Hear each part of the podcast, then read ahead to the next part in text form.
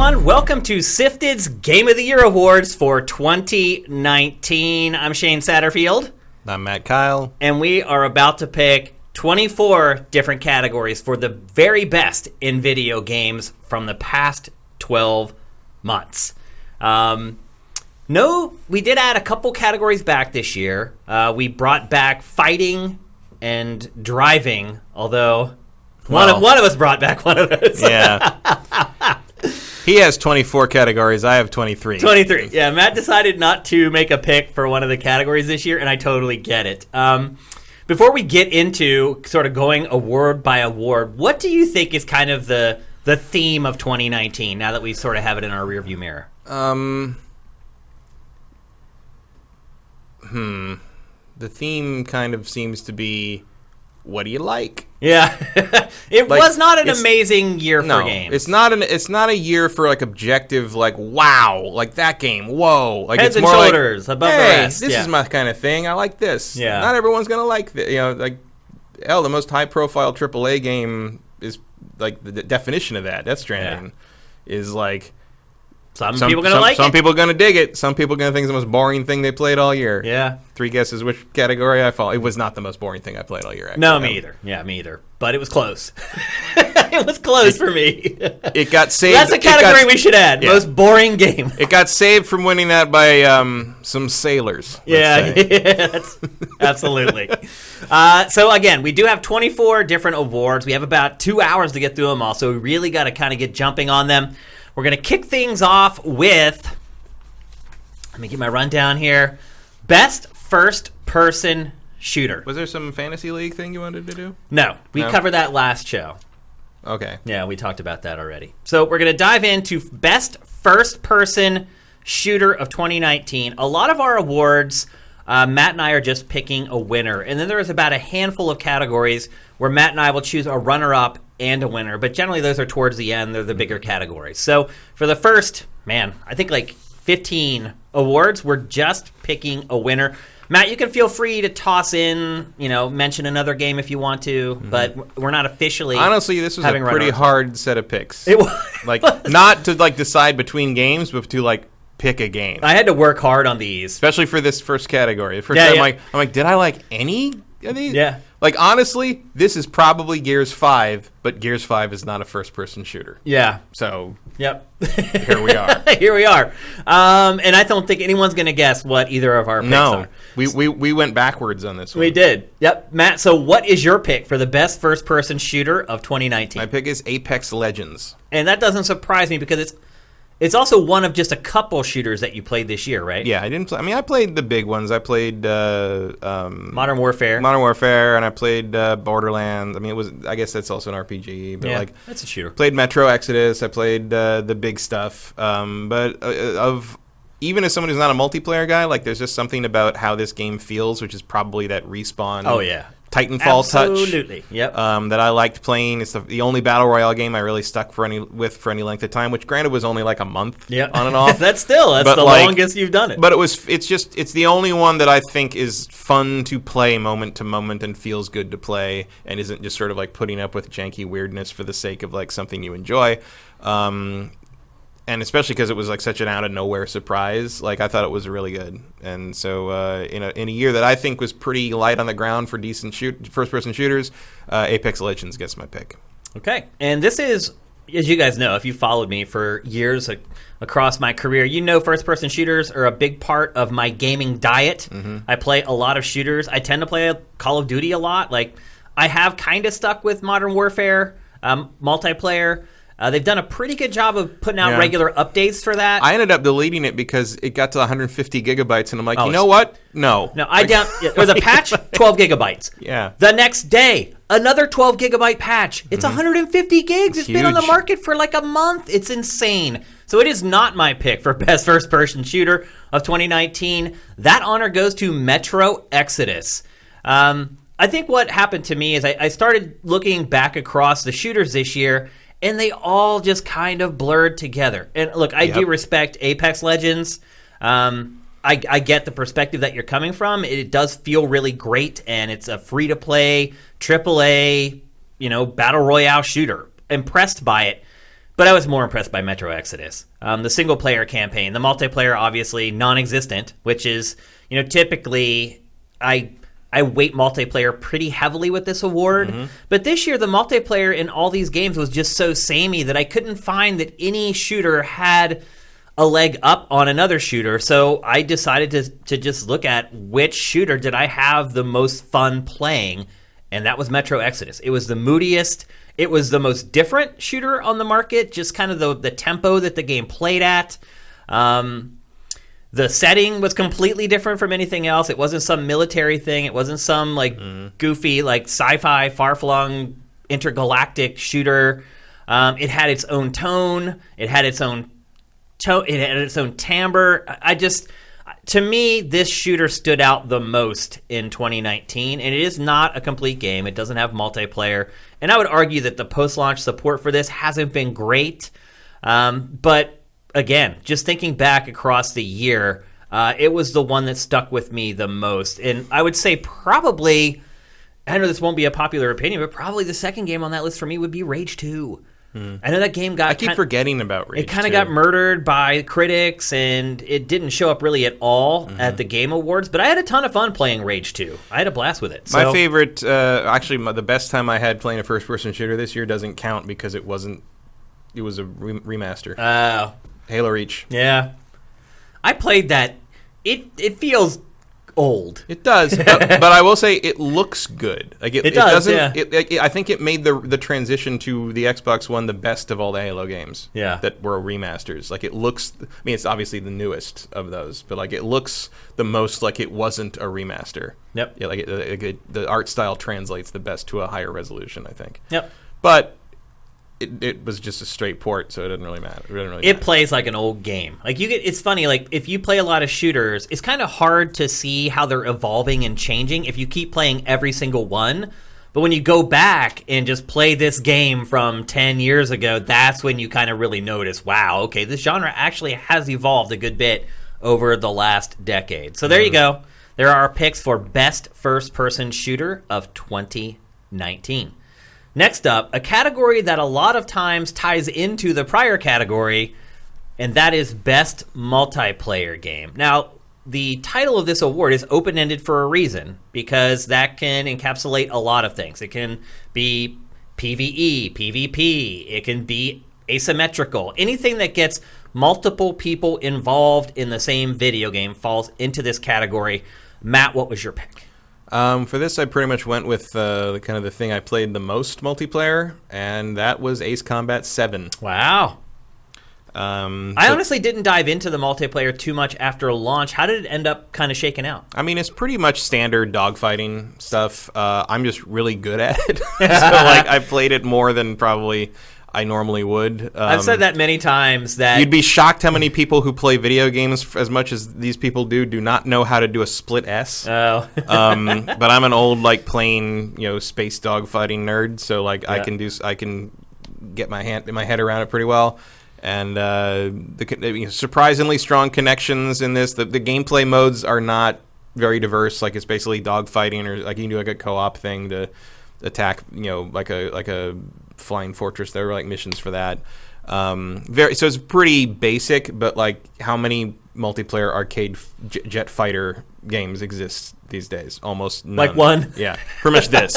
yeah. So um, early, com- you know, came out like January, I think, early, early Yeah, in the year. really early in the year. But uh, I played this for a good chunk of January and February, so uh, I'm not going to tell anyone who isn't a huge plane nerd to go play this because it's not particularly compelling. If you're not, like, that's it's literally interesting to me because of what it is and how little competition it has. Um, but like, yeah, this was the thing I I spent the most time on. Okay. My pick for best multiplayer game again. No, it's not Call of Duty Modern Warfare. Uh, people always assume I'm going to give every award to Call of Duty for like because I like liked the original like Modern Warfare is like 13 years ago or whatever. Not the case this year. Um, and this I think this is going to surprise some people. My pick for best multiplayer game is Death Stranding. Um, to me, again, uh, you know, I was talking about first-person shooters, and I looked back across all the games that came out this year. They were all very samey. Or you look at games like The Division Two, which again is just kind of this template that's just repeated over and over in this loot shooter subgenre. This, to me, was the most creative, interesting, and functional multiplayer impl- implementation in gaming in 2019. Um, So basically, the opposite of my choice. yeah, I guess it is kind of. like you went for full innovation, and I went for like totally basic, does the job. Yeah, but you had fun with it, Yeah. and I think again that's kind I of. I do a- check in once in a while to make sure my roads are still up. I mean, think about that though. Like just and even just the the Dark Souls concept where you're leaving kind of traces for people, and it's also been interesting to see how people troll with that stuff Mm-hmm. and leave kind of traps and things like that. Like it just it makes me think about the game in very interesting and different ways from how I think about really any other video game as far as connectivity and multiplayer is concerned. Um, I don't like a lot about Death Stranding, Mm-hmm. but the one thing I love a whole lot is the connectivity and how the multiplayer works in it. It Um, was funny to see Norman Reedus at the Game Awards and think like, I've spent so much time making you pee. yeah, he, he gave out what best action game I think it was Something like that, yeah. I guess he couldn't give out like the best director award. no, or best like voice act- Or whatever it else it won, yeah. what- I mean, that went to Mads. I mean, you could have. Who cares? Like, it doesn't matter. Yeah, I mean they do that usually uh, at the Oscars. Last year's winner is usually the one that gives it out. Yeah. for the acting stuff. Yeah. And look, I don't like Death Stranding, but I can recognize that there are parts of it that are very, very good. And this is I mean, one. this this element of it is certainly the to me the only compelling aspect of the game. yeah. Like, this is the only thing that made me interested and kept me playing. I mean, it is. It that's. It's kind of the whole concept of the game. Like, Yeah. If you if you've listened to that kind of The Strand game. Yeah, that thing, sy- symposium that uh, that Kojima gave about like the strands and all that kind of stuff. There's a lot of thought that have, Yeah. has gone into. I it. mean, it's the usual. I mean, it's his usual bullshit about. Yeah. Like, you know, it's like you came up with a weird word for a thing that everybody, a lot of other things have already done, like transfarring. yeah, it's like that's yeah, right. I forgot you- about that. you just moved your save over, dude. Like that's not a revolutionary tech. like asymmetrical multiplayer, like you know, uh, you know, a asynchronous multiplayer has been a thing in mobile games forever. But like, yeah, like the implementation of that was is interesting and It's good tied into and- everything too, which makes a difference. Yeah, and it's like it, you know, it affects how you play moment to moment. So sure. Yep.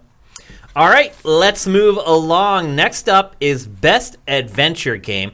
Uh, people, I think, get confused by this sometimes because there are some websites are a little loose in how they define adventure game. Adventure game for us is like a first-person walking simulator, a point-and-click adventure game.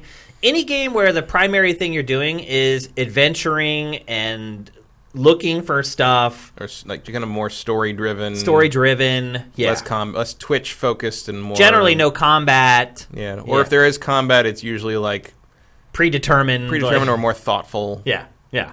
Uh, so that's what we're looking at for best adventure game of 2019. Could Matt? Telltale make it? That's really Right. Yeah, that's a good way to put it. Actually, would you think that this was a Telltale game? Yeah. That's adventure games. Yeah. If we put this in a terrible 3D engine, would you believe this was a Telltale game? There's your, there's your litmus test. Okay, Matt. So what's your pick for best adventure game? Uh, mine is Afterparty. yeah, I wasn't surprised by this one Um, this is uh, because definitely it was my pick at 1st Mm-hmm. this is definitely my shit. Uh, I love like weird sardonic takes on the afterlife. Um, weird depictions of like pop culture sensibility infused versions of hell are one of my favorite things. Um, and one of uh, basically one of fiction's favorite things, going all the way back to Dante's Inferno, which was basically a uh, political diatribe dis- dis- dis- disguised as religious fan fiction. Yeah. Um, and like this is, is exceptionally well written. It's very well Yeah. performed. Uh, it has. Uh, I think it has the best voice acting and writing yeah, I, th- of I the think year. I think that's probably true. Uh, Ashley Burch. Ashley Burch is great in um, as Parvati in uh, Outer Worlds, but I think she's better as the demon cab driver in this. Agree. I Um, agree. Yep. and you can actually see one of the, one of my favorite. Th- uh, here's I will buy games she is in because she's in them. Yeah. and um, one of the early on, uh, also the the main girl in this is uh, Janina Gar. Garofalo. Gar- no, not Janina Garofalo. It's Janina Gavankar. She played the the main character in Battlefront Two. Um, the female character. yeah, Yeah. the, yeah. The, the Imperial pilot. Yeah. Um, I wish I can't, can never remember her last name. I've met her twice and I can't remember her damn last name. But she's the the main girl in this, and then um, it's just a, a amazing cast. And early on, I think you see one of my favorite things about what Ashley Burch does when she's playing the the taxi drive driver early on. Burch can she can talk quietly under her breath, but still make you understand enunci- her enunciation of Yeah. every word, and it comes across. She actually does that when you talk to her. Yeah, it's, it's I mean, it's a skill. It's not really a skill you can learn so much as something you learn by being very anxious all the time. Yeah. and she uses it in her performance in a way that almost no other actor work voice actor working today does, and it's incredibly effective. She used to do it on Hey Ash, Whatcha Playing too. Yeah. yeah. And uh, so she's great, but also just the general, you know, the premise is, is fantastic. Everything's very. It's one of the funniest games of, of the last several years. Like, They fully executed the concept. yeah, for sure. yeah, she is Janina Gav- Gavankar. That's her. Perfect time. She's great too, and uh, and it's it's if you haven't played it, you should. It is on Game Pass. If you Yeah. have it, just just download it. and Someone just said in thing. the chat that uh, Untitled Goose Game just went on Game Pass today. Oh, that's great too. Yeah, that's a big deal. Um, I know that's kind of the thing that everybody wants to pick as their their uh, adventure game this year, but I'm going to go with uh, Afterparty just because uh, it it it plucked the right string for me. Okay, so Afterparty was my pick, um, leading up to my deliberations. But in the last couple weeks, when there hasn't been a ton of other games to play, I have been going back and kind of picking up indie games. I went back, I played Disco Elysium. Uh, and a couple others. One of the other games that I played that made a huge Im- impact on me was Outer Wilds. Have you played this, Matt? Yeah, I that was the game that um I actually had pre-ordered somehow and I didn't know why and eventually I looked up because the day it came out it, I had it I'm like Yeah. oh I already have this I don't, it turned out a year before I had put a code in for it like that June so I must have gotten a code from someone at E3 Interesting. and put it in I forgot about it but uh, yeah I, I didn't even know and I played it for I did play it for a while um, I appreciate what it is, but what it is mostly annoys the hell out of me. In the same way that like Majora's Mask annoys me with the weird time limit. You got to get the oh, you didn't do one thing right. You got to do the whole thing over again. But I do think Outer Wilds is an amazing like clockwork contraption of a game. It's a, it's incredible. Yeah, so to explain it for you guys who maybe haven't played it, it the game plays in 22 minute intervals, Mm-hmm. and you are you're basically on this planet trying to discover other planets, but you only have 22 minutes to get to another planet, land, And do whatever you're going to do, and do whatever you're going to do. because the sun explodes. yeah, the the universe explodes Yeah. ultimately. And the idea is you do it over and over again, and your character remembers doing Yeah, it. because it saves. Like Yeah. everything that you accomplish actually saves to like your logs and whatnot. and everything happens unless you interfere with it everything happens the same way every time But- except you, what you've changed so you have to kind of like it basically you have to figure out a solar system sized puzzle to figure out why this is happening and stop it, it literally almost melted my brain. it's really impressive I was I couldn't believe that this game had slipped through the cracks for me, and that like nobody that I knew had kind of brought it up and been like, "Hey, this is some game that everyone should kind of check out."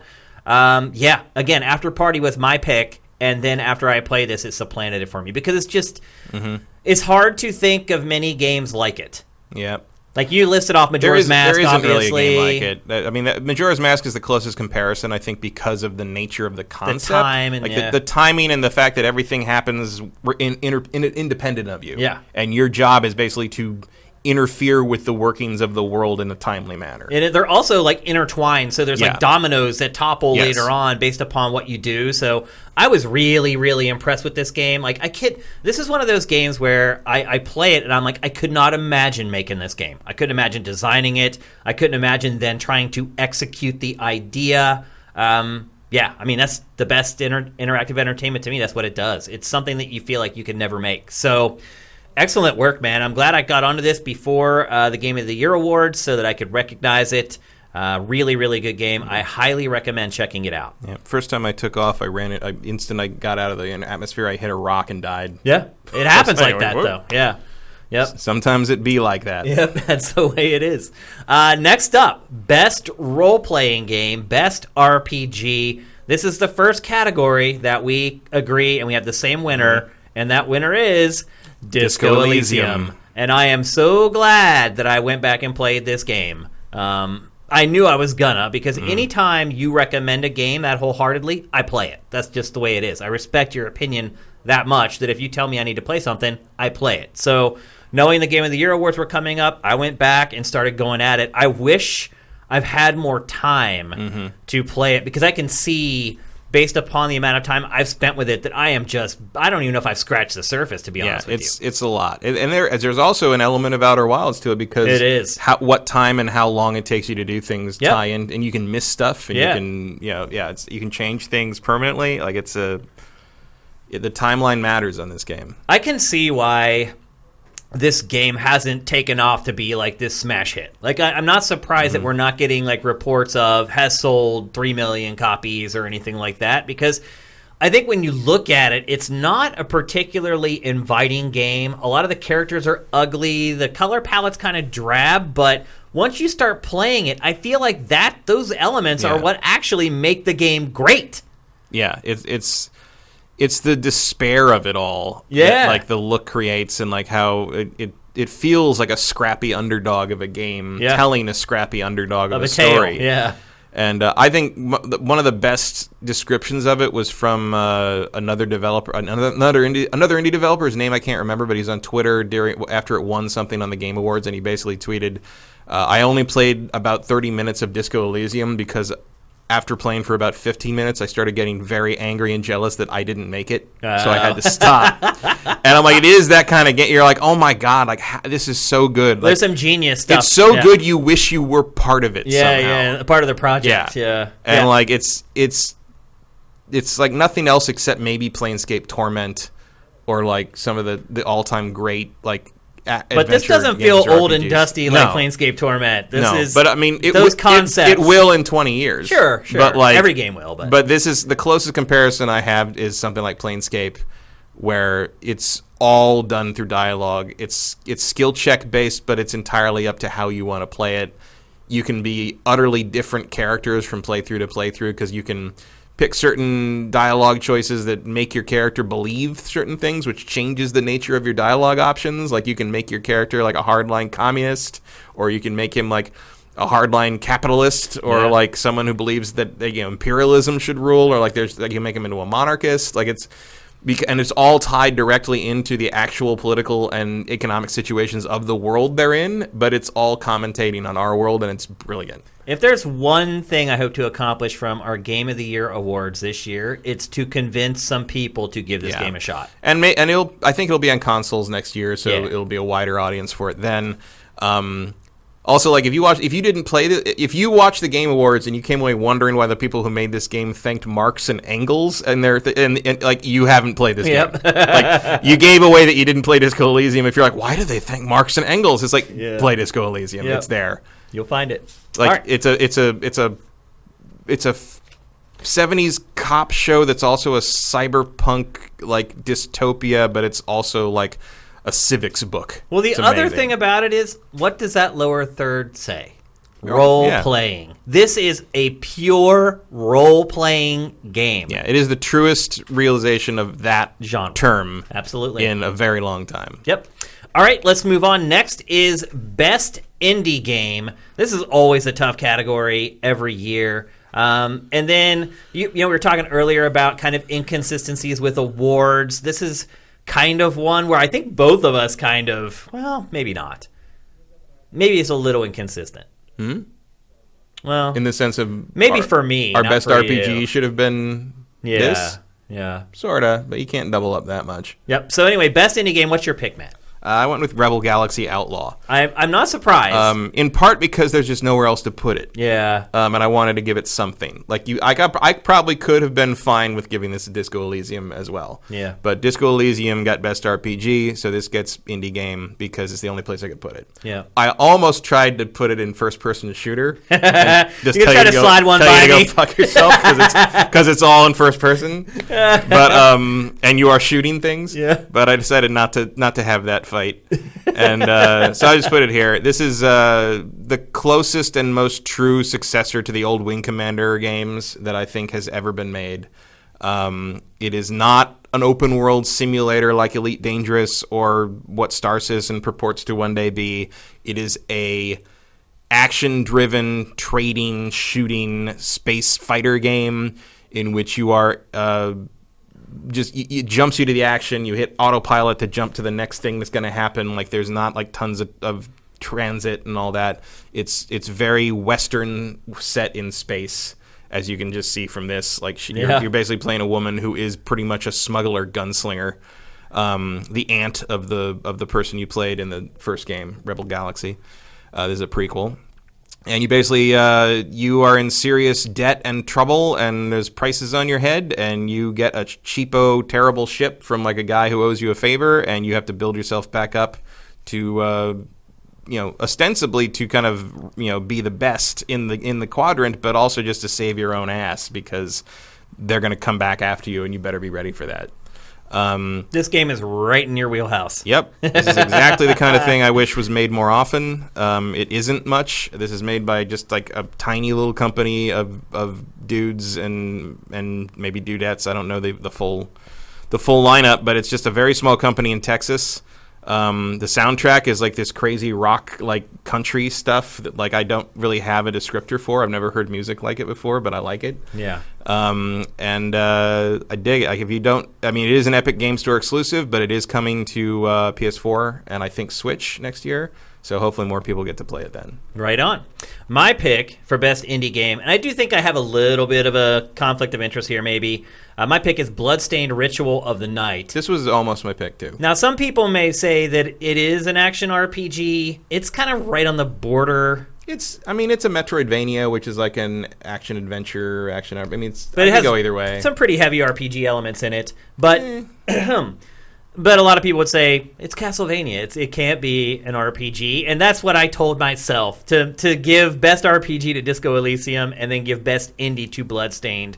Uh, this is Iga. You're seeing right now on the screen the uh, Godfather of Castlevania. This is his new indie take on Castlevania. Uh, I doubt he'll ever work on Castlevania again, so this is all we're going to get. But the good news is it's amazing. I don't know if I have ever played an indie game as long as I played this one. It took me over It's a 20 game. hours to finish the game. Most indie games I play, I'm done with like in two or three hours. Um, you could have absolutely sold this game, I believe, as a full price game. And I don't think anyone who actually bought it and played it would have regretted the purchase. Um, we can't get Castlevania anymore from Konami, but if this is what we're going to get going forward, I don't, I won't miss Castlevania. All it is is a logo at that point. no, it's plenty good enough. It's, it's, it's- it's better than half the Castlevania. Yeah, easily for sure. Um, and again, it was so long, and the character progression and development is great. It, the the Metroidvania level design is incredible. and you can see a bunch of like elements that like clearly are things he's wanted to do for a long time, but Konami wouldn't let them. Yeah, in the game. wouldn't Like, let him, or maybe it just didn't fit within the yeah. construct. But this was like everything in the, everything in the stew pot. Yeah, including stew. Like Yeah, you can make you can make stew Yeah, in this game too. um, it's uh, it, it feels like he just held nothing back on this game. And Yeah. it's it's very it's a lot of fun and it feels like the old games. It feels like the best of the the Igavanias. But um, I I didn't miss the Castlevania branding at all. me either. I don't miss Castlevania now because we have this franchise, and hopefully it's sold well enough that they can make more, and they don't have to keep sort of crowdfunding Yeah. them going. Forward. I would. I mean, also, I would crowdfund another one if they wanted If to do it that to. way too. I Yeah. mean, which I I wouldn't say about everything I've crowdfunded, but I would be back in on this again. I think most people would not say that about almost everything they've crowdfunded. Um, there's a lot of crowdfunding horror stories out there. Um, but this is definitely not one of them. In fact, this is one of the best Kickstarter stories out there. Um, it took him a while. It was delayed a couple Yeah. times, but the wait was definitely worth it. yeah, this was not another Mighty Number Nine. Nope. Absolutely not. This is the type of game that restores faith in crowdfunding Yep. and Kickstarter. So kudos to Iga. He has earned his leather cowboy hat once again. He absolutely has. Bloodstained Ritual of the Night is my best indie game of 2019. Next up, best VR game. Uh, I did not play a ton of VR this No, year. I- I'm just going to be honest right here. I've only played like five VR games this year. I think I played two. My original pick for this was Beat Saber because I didn't play Beat Saber last year when Mm-hmm. it came out. I got it when it came out on PlayStation 4. And it actually even came out on PlayStation 4 last November. I just didn't give it a go until I was trying to figure out a way to play video games to get in shape. And Mm-hmm. I was like, everyone says Beat Saber, but the, the PlayStation VR version of Beat Saber is not great. Um, so, and then I play. I just recently played the Doctor Who VR experience. It was terrible. Mm-hmm. I played Vader Immortal. That was okay. It's kind of like a Star Wars fans like VR wet dream. um, but it's very non-interactive for the most part. Have you played yeah, it? I played the first episode of it. It's Yeah. just like it, it's like, Like a carnival ride, kind of. yeah, it's like the void stuff. It's just like Yeah. you sort of go through. There's a little bit of action scene, and then you walk through some more stuff, and that's it. Like Um, and so ultimately, I not my award. I would just admit is not as well as informed as it should be. Yeah, I'll although I would argue that like there's not a lot of stuff that you needed to play in VR Yeah. this year. It was it was not not a great year. It was, but yet and yet, it seems to have turned the corner. Mm-hmm. So Quest is sold out, sold out so much that retailers are starting to jack up the price of Oculus Quest. Index is on back order. It seems to be finally the momentum is happening. It, to me, it just wasn't a great year for software. Uh, so, what's your pick for best, best VR game, Matt? My pick was Ace Combat Seven, Okay, possibly the only award show in the industry giving Ace Combat Seven two awards. two awards. Slap that on the box, Namco. Um, but this game has three VR missions in it, uh, exclusive to PlayStation VR, and uh, I wish it had double or triple that. But what there, what is there is fantastic, and it's uh, really well done playing combat and. The difference between you know playing like normally and being able to look around and spot spot enemy fighters like up above your canopy and then and then like pulling your your plane around to like face the direction your eyes are facing and lining that all up. It's really really feels good and it's a lot of fun. And I, I would puke all I over the only thing I went back to routinely in VR this year was this game. Okay. Um, I'll, I'll just be perfectly honest with you. My pick for best VR game of 2019 comes from me playing it at E3. I mm-hmm. did. I don't even have a headset that can play this game, but I played it at E3 and it blew my mind. And that game is called Asgard's Wrath. It I have heard very good things. it is an action RPG for VR, but honestly, like they should release this in 2D because it's just a great action RPG on its own. Obviously steeped in Norse mythology. It is a first-person action RPG like Skyrim and mm-hmm. games like that. So it was immediately accessible um, and approachable for me. Uh, I only played, I don't know, 30 minutes of it probably at E3, but it was by far the best VR game I've ever played. Like I was blown away. Like the first time I put on VR, my jaw dropped and hung open, and it hadn't happened again until I started playing this game.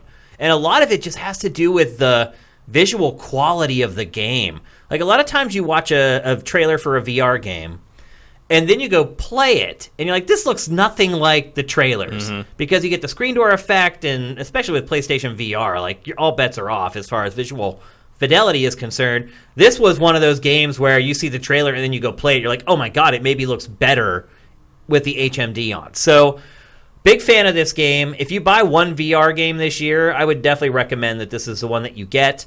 Um, Boneworks just came out, which was another game that I kind of had my eye on. I haven't had a chance to play it. Initial reviews are mixed. So once I kind of saw the the reviews for that coming in, this was an easy choice for me. We the we the industry needs more VR games like this. And now that Insomniac is kind of out of the VR game, or at least out of the third party VR game, I wonder how many studios are going to aspire to make games like that. Because Stormland, another kind of really good VR game this year from Insomniac, um, that is one studio that was pushing to just make great games in VR instead of making a great VR game. Um, and Asgard's Wrath to me is the epitome of that. So, again, I- I'm just going to qualify it by saying it's not the most informed opinion on the best VR game of the year, but it's the best one that I played. Um, I think that's the best you can ask for a VR award at this point. yeah. It's hard. Like Yeah. and also I have motion sickness problems with it, so I do the best I can, people. That's all I can say. Uh, next up, a genre that kind of comes and goes in our Game of the Year awards because it's a it used to be the most popular genre, now it's almost non-existent, but this year it was huge. Like this may have been the hardest category to pick for me, and that is best action adventure. Um, I knew what you were going to pick, Matt. Yeah. so, what is your pick? Uh, my pick Sekiro Shadows Die Twice. Yep. Um, Game of the Year at the Game Awards. Yep. And this is uh, again, you know, it's the it's FromSoftware making you know more of an actiony game than the than the Dark Souls and Bloodborne, which are you know action games, but they lean more toward action RPG. I would say Yeah. this is uh, this has elements of that, but it's much more about the combat system. Yep. Um, there is almo- there is pretty much nothing more satisfying in action gaming than this combat system this year for me. Um, even going back to it, uh, to you know, it's sort of like, oh, I haven't played it since like June when I, I finished it like you know a long time ago. So I went back to play it to play it again and re- remind myself, what did I like this this much? Was it, was it as good as I remember? Uh, yeah, it is. Yeah. it is. And, I even um, enjoyed it. Yeah, and it's uh, I mean it is That's long. It, it gets it gets scary, uh, hard in places. Even you know some of my friends who are like hardcore Dark Souls people are like it's too hard. I can't do it Yeah. because the skill set for Dark Souls is different than the skill set It for this game. You you need better reflexes in this game to some degree. It's less forgiving in a lot of ways, but it just it nails that kind of the Dark Souls precision and gets that kind of Chambara samurai movie stuff going, and then it adds in that Tenshu gr- grappling hook with like, and they finally figured out a way to do that grappling hook idea without making it feel awkward and slow. Yeah, it feels and great, just yeah. it's just really good all through it.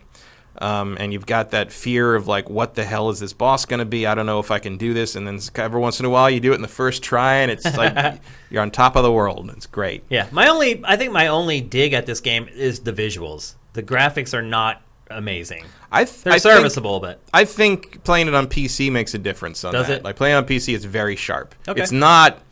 You're not going to mistake it for like a next gen game or anything, but the details on the character models are much sharper and easier to pick out on PC. I think I, I play. I also played on PS4, and you're right, it has a muddiness to it on Yeah. PS4. Um, that like it's just not there on the on the PC.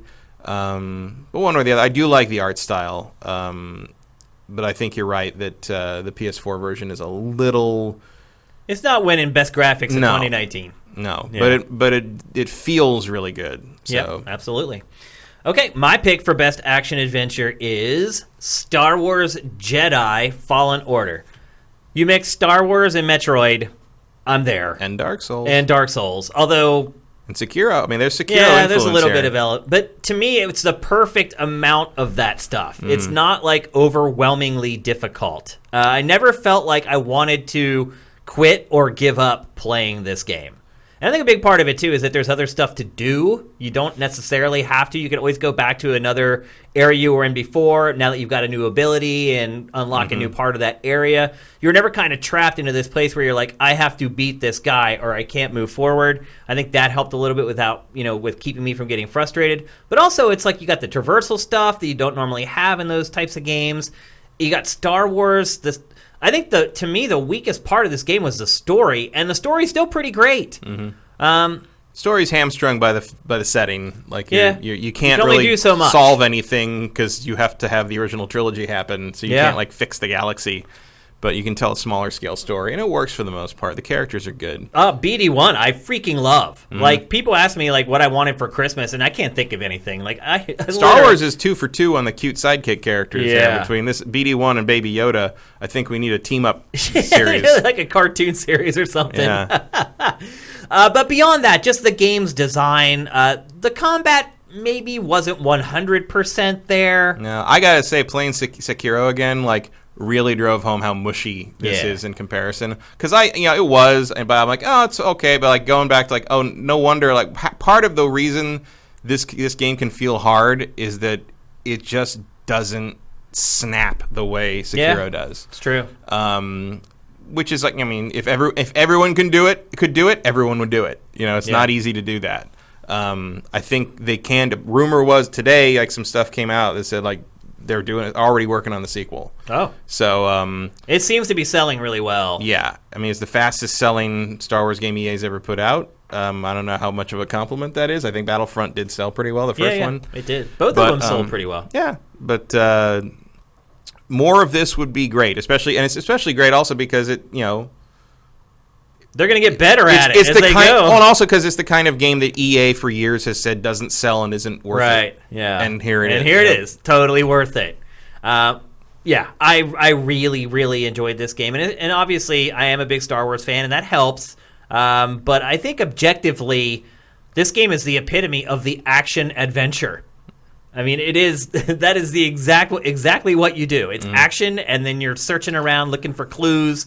Uh, they're scanning. I mean, it's It's yeah, it, it has all the pieces. I, I would have been more bullish on it if it wasn't quite so rough around all the edges. yeah. I didn't have as many issues as a lot of people did with this game. No, I, I don't got think I did either. it just it just clearly feels like I think it, it needed six to eight more months in the oven. I would agree with that. Yeah. Um, but it, what's there is real good, and I will go back and play it again when I have the time. No question, it is the best lightsaber combat ever done.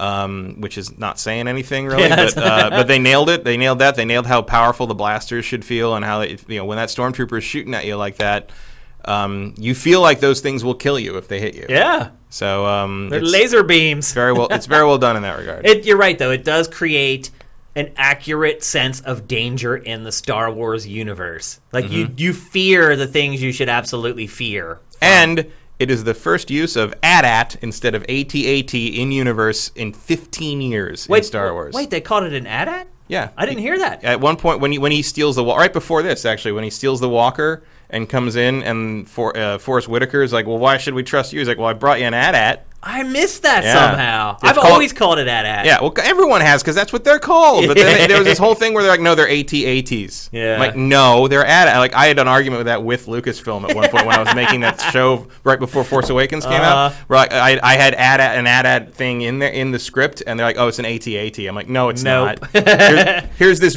commercial for the toy from 1981 where they say AT-AT 15 times so you remember what it's called. They're Yeah. like, well, no, it's an AT-AT. It's uh, no. I'm like, so I just cut it out of the script 'cause I refuse to say AT-AT. Um, but yeah, Cal calls it an AT-AT, and like I will love Cal regardless of whatever anything else that character does forever because he he brought that back. All right. And I wonder, I want to, I haven't seen Vince uh, or Stig since um, since this came out, but I need to ask them like who put that in. Yep. Who who put AT-AT in and wouldn't take it out? We'll, him at PAX Party this year at E3.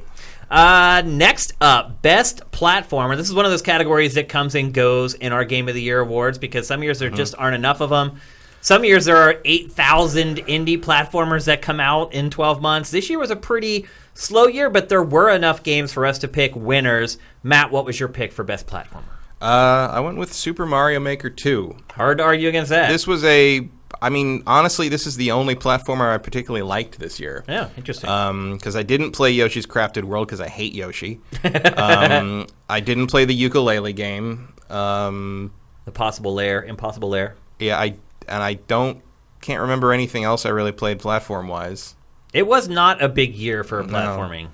So uh, so I went with this kind of by default, but also because I did like I, don't, I it didn't capture me the way the first one did. Probably because like obviously it's it's more of an update. Because it should have just been like an expansion to the first Pretty game. much, let's be honest. Um, but I mean the first game's trapped on the Wii U, so Yeah. you got to do what you got to do. Yep. Um, I still go. I still just load it up and play some levels once in a while. I guess you know it's, it's kind of a standard go to, like in the way that you say like you play a round of uh, Call of Duty whenever you have five minutes. Like this is kind of my quick five minute Yep. game. Um, yeah. So I mean, I don't have. Yeah, I don't think. I, I don't think this game needs me to stand No, for it. Really, it it's just. doesn't. It's just. It, it's a is- known quantity. Yeah. You, either you love it or you're and, indifferent. they're- and the upgrade updates have been good. The adding Zelda or not Zelda Link as a power up and the Zelda elements, like Yeah. I think that's really cool. Um, it I makes me I wonder if we'll ever get like a Zelda maker though. Yeah, I mean I suck at them, so but like but like the videos on YouTube are neat.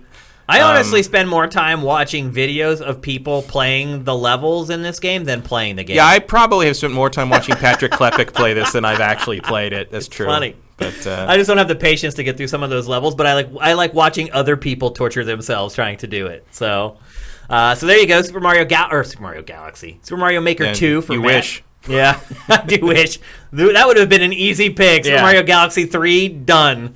Uh, my pick for best platformer is a game that Matt just mentioned, Yoshi's Crafted World. Um, I did play this all the way to the end. Um, I have an irrational hatred of Yoshi. Like I don't excuse it at all. It's just I don't I think am. it's that irrational. In fact, Jeff Gerstmann hates Yoshi more than you do. I guarantee it. Like he hates Yoshi, and you talk to him, he won't really give you a reason. He's like, I don't, I just hate him. I just, I just he's just dumb. I hate him. Like funny. I don't know why. Like I should like. He's a dinosaur. He's from my favorite annoying. Mario game, um, Mario World. Like I don't know why I hate him, but I do. I, I get why you hate him. He's not a great character. He just isn't. Like his functionality is cool. The fact that he can sort of eat things and you know use them as ammunition that is kind of a cool concept or a cool tweak. But otherwise, he's not really that great of a character, in my opinion. I mean, maybe Yeah. there's like a Yoshi club fan club out there. I don't. There know. are hardcore Yoshi fans Are out there. there? I'm, oh, I'm well. Yeah, I've seen it. Well, I didn't enjoy this game because it starred 8,000 Yoshis or even just one Yoshi. I, I really liked it because it, again, it does something different. It has this weird shi- uh, perspective shifting mechanic that happens in the game where, and it's used in myriad ways and to creative effect. Uh, there's lots of times where you just kind of stumble upon rooms because you're, you're, there's like a cardboard cutout standing in front of you, and you're just kind of like got Yoshi behind it, and you're kind of wiggling around. Next thing you know, you find this new pathway that can take you somewhere completely different. You're like, oh, that's how I get to that thing that I could see that I couldn't figure out how to get to. Um, the other part of it too is that there are some really challenging platforming sections in this game. The game itself isn't that difficult. It's pretty forgiving as far as like checkpoints and lives and things like that and earning extra lives. But there are definitely parts of this game where I had to play them over and over and over again just to complete them. Now I never ran out of lives and you know lost a bunch of progress or anything like that. But there's some serious platforming in this game as well. I think a lot of people may look at this game and like, oh, it's more like an adventure game where you're tossing Yoshi's eggs around. That's really not the case at all. It's a good mix of everything of adventuring, sort of the whole perspective shift, and challenging platforming for sure. Um, and some pretty good combat as well, mixed in there with the platforming. So it was not an amazing year for platformers in general in 2019, but to me, this game was head and shoulders above the rest. I hate Yoshi. I do too. I, I hate the way he stands. I I, hate the little shell on his back. Like I don't know why. I hate how his nose bounces when he talks. I hate how he doesn't really have like a tail. Yeah, I don't.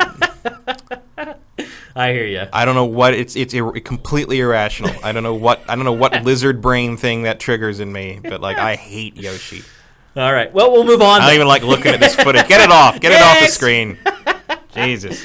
Uh, all right, next up, best strategy game. This is another category where we both pick the same exact game, and that is Fire Emblem Three Houses. Um, one of the It was a good year for strategy games. It was a good year. It was But- a. It was not an easy category to pick. Uh, this is one of like the game. This is like the People's Choice Yeah. Game of the Year for Yep. the Game Awards, And like, Fallen Order came in second, I think. yeah, which wasn't even considered. It didn't make the cut. It didn't make Yeah. the cutoff, but the fans like the fans rallied. still wanted to rally around it. Look, eh, Nintendo fans are crazy, so it doesn't it doesn't surprise me that you know a bunch of Nintendo fans Yeah. voted for. Although I, if I, if one, I thought Smash Brothers would win. yeah, from that was surprising. I, was, I yeah. thought the Smash, the Smash community would rally, but, uh, But it, it was. Fire it was the Fire Emblem community, which I didn't even know there was a big Fire Emblem community in the first place.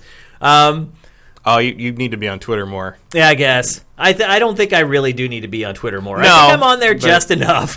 But it is, it is, it's a big deal. yeah. Um, well, we both love this game. Yeah. Um, it would I would never consider it for game of the year. I'll say that, but it was a good strategy game. I mean, as far as production values are concerned, uh, the actual depth of the battle system and the combat, uh, the story was great.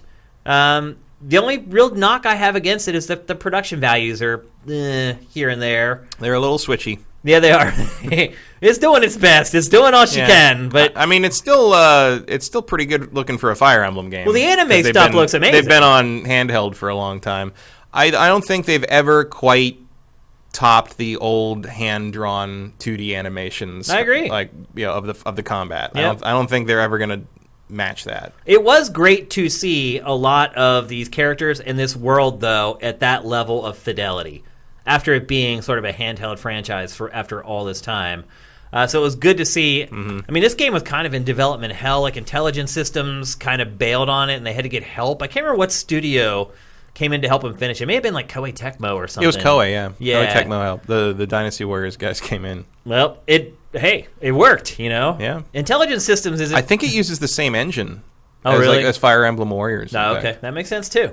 Um, but again, this is also a game that you can play multiple times because you can Yep. choose a different school to join, and it drastically changes how the game Or is played. team up with different characters. And yeah, that. yeah. build your characters differently. Um, I was a blue lion, but I went with uh, the red. What are they? Red Eagles. yeah, I think so. Yeah. yeah. But you can go back and play as any of the different factions, Mm-hmm. and it changes the story and like who you fight in certain skirmishes. It was a little too easy.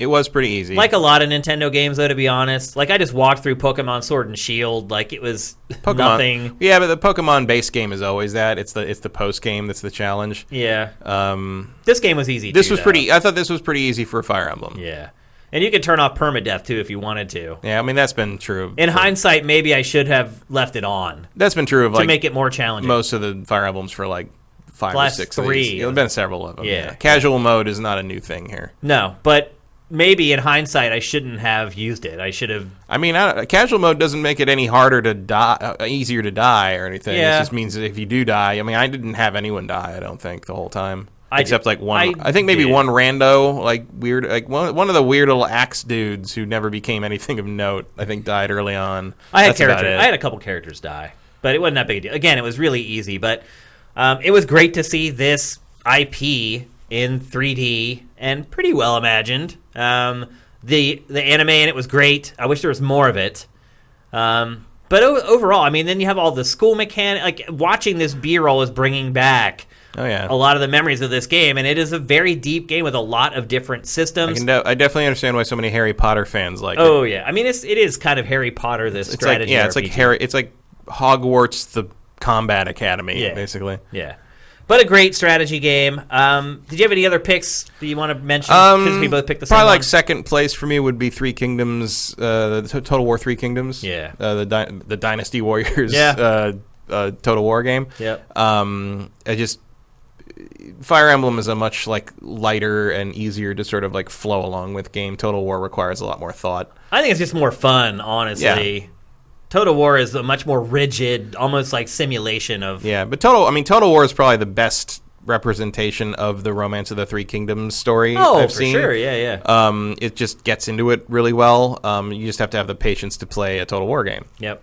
And it does um, take patience. And it takes a long time to learn Yeah. how to play those games. I tried Three Kingdoms and I didn't get very far before I was like, this is just too much. No, I mean I played it back when it right right around after it came out, I think, and I've kind of gone back to it periodically. Um, this game I played for like 80 hours straight when it came. I mean, Fire Emblem I played. I think my final more. clock was like 65 hours for Fire Emblem or something. I mean, if you're going to stick with a game that long, it's pretty good. It's probably good. Yep. Uh, next up, best fighting game. Once again, a uh, category that both you and I agree on, and the winner is Mortal, Mortal Kombat, Kombat. 11.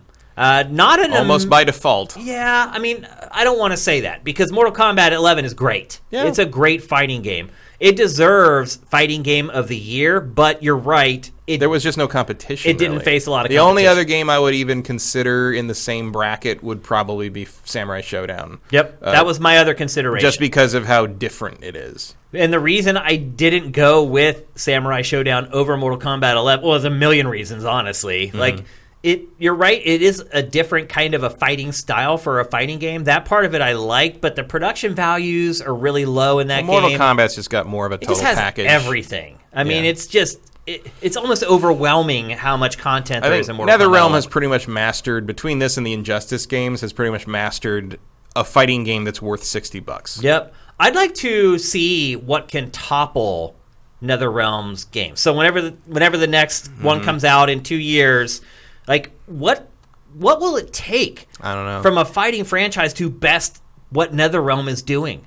I mean, I you just mean like other than NetherRealm, right. the competition? Yeah. I don't know. I mean, I, you could like expand Street Fighter Six out to have this kind of like level of, but I don't know if Capcom's up for that. You I mean, what we've seen them try to do story modes. I can, and it's- yeah, I can see them do that. And like the smart thing about Mortal Kombat is they've always built it around the narrative to some degree, partly because it's based on you know old kung fu movies. Yeah. Like you know, it, it has a narrative built into it because it comes from that sort of pulp schlock Yeah. of the 70s that like you know that's all drawn from and, and also kind of the the, the um, big trouble in little china aspect um, and so you can kind of like do just like a crazy over the top kind of gods and monsters story out of it same with like how Inju- why injustice works injustice comes from dc comics so Yep. you can kind of just tell a dc comic story and then by the fact they've set it into an alternate universe means they can play in that world however they want and make superman evil and kill all these characters off and it doesn't matter because it's not the, the real dc universe right Yeah. so that's sort of also, I think, where, where their strength is. Where like NetherRealms is not afraid to tell this R-rated, like death dealing story where anything can happen and anyone can get killed off. It's kind of got a Game of Thrones element to it. and not just tell it tell it very well with extremely Yeah. high production values like i just don't see like they resemble like the best of like the DC animated direct to DVD movies. Yeah, like, I they're, just- they're good. looking down the road it's just hard for me to see another studio I don't think any other doing. studio making fighting games has been built to do what NetherRealm does. Yeah. That's the thing. It's like no other fighting game studio has a narrative team as robust as these guys. And like the closest I think you get is probably like BlazBlue. yeah Um, which is very repetitive, not, not on the same level, but it does have the depth of lore.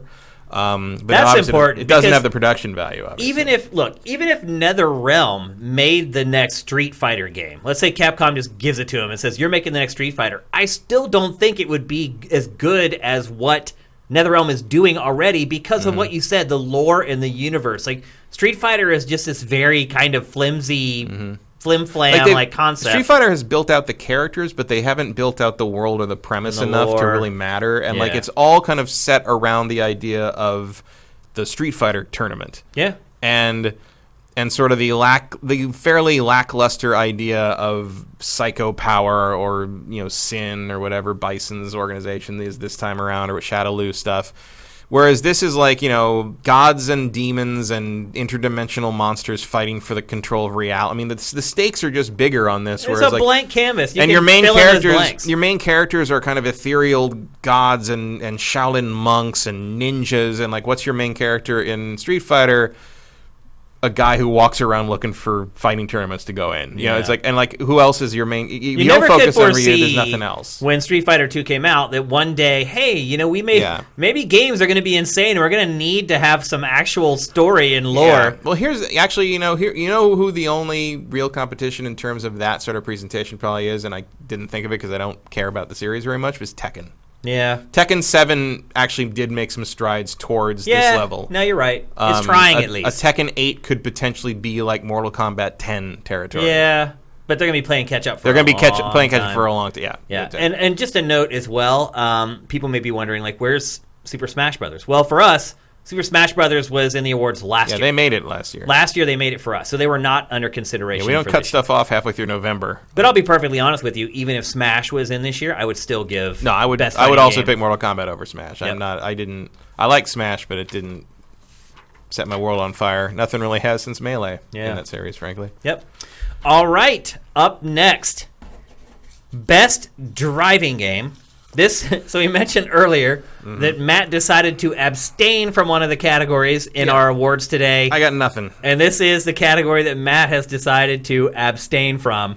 I think I only played one racing game this year, and I it was uh, Need for Speed Heat, and I refused to give that an award. So I played of of the of the racing games I played a lot. I played a lot of Need for Speed Heat. I played a lot of Crash Team Racing Nitro Fueled, and then just recently I finally got to play this game, which is F1 2019. And I just want to say, if there are any PR people out there watching this show or listening to this show on Apple Podcasts or Google Podcasts, it is very smart to reach out to journalists at the end of the year and ask them if they want to play your game for Game of the Year consideration because that's what happened with this game. And here it is SIFTD's driving game of the year for 2019, F1 2019. I had not played an F1 game. I don't even know how long it's been. It probably 10, 12 years or something like that since I played an F1 game. And so I the last thing I remembered about playing an, F, an F1 game is that it was insanely difficult and hard. This game, you can tell that Codemasters over time has figured out that a lot of people have been intimidated by F1 games and made it here, here's the thing though. They didn't make it a casual F1 game. They made it a game that casuals can jump into and play and have fun with, but you can also turn all that stuff off and just go straight sim. I was also impressed with the story mode in this, which I was shocked by because again, the last F1 story mode I played was a joke. It was basically two rooms. One was like the inside where you won, and the other was out by your trailer. And the, hmm. the entire story played out in those two settings. That has completely changed. Uh, they have dove headfirst into esports with this, and it's all just baked into the game. I'm not an esports guy, but I could see where people playing this it would be very easy for them to get into it and then suddenly be hooked. And all next thing you know, you're a part of the F1 esports community. So this was a very pleasant surprise to me. Um, again, I, I thank the PR person who sent it to me because it deserves driving game of the year. And now that I've played it, I was able to give it driving game of the year. Well, I'll take your word for that. Yep. you're not going to try it yourself. Is that what you're saying, Matt? I mean, maybe one day if it's like nine bucks or something. well, it might be. They're not big sellers. Uh, the No. F1 games in general, I also, definitely I, just- the U.S. I also don't care about F1 racing. Like that's I, Formula is not interesting to me. Really, I'm I'm a I'm, I'm not a Form F1 person. I'm not a NASCAR person. I'm more of a you know st- exotic or street racing fan. You know, Gran Turismo based stuff. Basically, Yeah. it's is my thing I'm interested in. My Um, dad was a big F1 fan, so he, I was kind of forced to watch it growing up, like on the weekends. Like Le Mans 24 hour is interesting. That's to me. insane. Um, That race is nuts. I played that one. You remember that, that Dreamcast game? That But, uh, literally, you could do the 24 hour yeah, race. We did that. We did. We like, tagged teams like, it was, like 20 for 24 What hours. place did you finish in? I don't remember. No? not first. Yeah, I bet. Um, but like it, yeah, it was a that was Melbourne Melbourne House, man. That was Melbourne House was a great, great studio. They were. some really good stuff. they really did back in the day. Yep. Did they make the driver game the good one? I think they did, and I think they also made the Transformers Armada game, I think you're right. which was really good. Yeah. Are they Uh, still around even? I don't know. Were They, they got shut down. They were or absorbed something? or shut down or something because they were through. Uh, I think they were through. Were they THQ?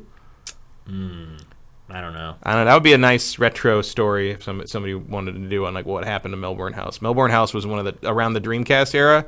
They were one of the top developers. They were kind of legendary. They were yeah. great. It's crazy. Crazy to think about. Uh, next up, best game as a service. A category we've been forced to include in our awards over the Mm-hmm. last couple years because it's it's just it's a thing now in I think gaming. your computer crashed. Did it crash? I don't know. I don't know. It won't wake up. Yeah, you're, it won't wake up. You're right. It's like an Evanescence song over here. Well, the good news is I don't think I need it. Honestly. then you won't see the chat. Yeah, that is a problem. You'll need it by the end. oh, you're right. That's a good point. I don't know what happened. It just sh- turned yeah, off. just stop. it just weird. shut down and it won't wake up. Spacebar, mouse, nothing. Hmm. Even hit the power button, it won't turn on. Anyway, best game as a service. Uh, for those of you who are wondering, this is basically games that just continue to live on. They Mm-hmm. release the base version of it, and they just keep adding to it with DLC and season passes and new content.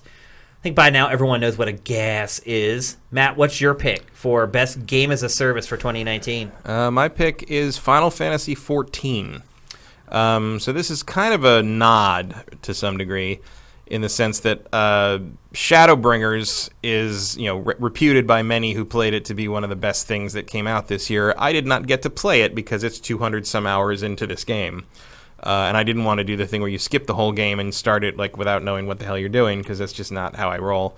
Um, but what I, I have played like close to 100 hours. I'm getting there. Like I'll get there eventually. When I do get to play Shadowbringers, we will talk about it on the show. But um, whenever that happens next year sometime. But what I have played of it, I really liked, and I, I appreciated kind of what they were I don't doing. think you're alone, man. And uh, Everybody's been talking about this game this year, Yeah. out of nowhere. I mean, Yeah. it's been out for what, like five several years, years, and that's not even cl- in- including like the part where they shut it down and remade it from the ground up. right? Um, and then, uh, Eve, so yeah, so I think uh, I had to give it a nod for just sort of you know being a, a very pleasant surprise in terms of like how much fun I'm having playing a Final Fantasy game again for the first time probably since 12. I mean, you know, it's, it's I, I am not impressed with the direction Final Fantasy has gone in pretty much since 10.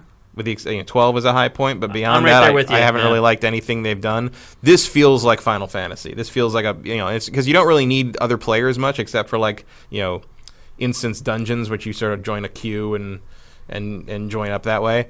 Um, yeah, that was a hard crash. Yeah, my, was a f- my PC had just popped back up. It basically had a got hard. the unhappy face and the blue screen and everything. Wow. I've never seen that. It's a blue screen of death on Windows 10. Yeah. never seen that before. And um, So I just wanted to kind of give this, give it, give it a nod because I haven't had a lot of like good games as a service rep, uh, experiences th- this year. And as a matter of fact, this wasn't one either because if you buy this on Steam, See, I was a little puzzled. by you have to go through pick. all. But that's not the game's fault. That's Yeah. Square's fault. But it's this is best game as a service. So doesn't the service part of it tie into it a little bit? Not really, because what they're doing to you know give you what they're giving you in the game as the service is very good. The problem is that Square, as a whole, as a company, is terrible about like all their interface. You know, because this is also the same interface you have to deal with if you're on Final Fantasy XI and any of their other stuff that involves this sus- subscription thing. It's just very confused and very user unintuitive, and they're not helpful on the phone afterwards. Well, the crazy thing was it was nominated for like best community support at the Game Awards. Yeah, that's nuts. And I was remembering what you were telling me about. I've lost forty five dollars to this game into the ether because Yeah. because I I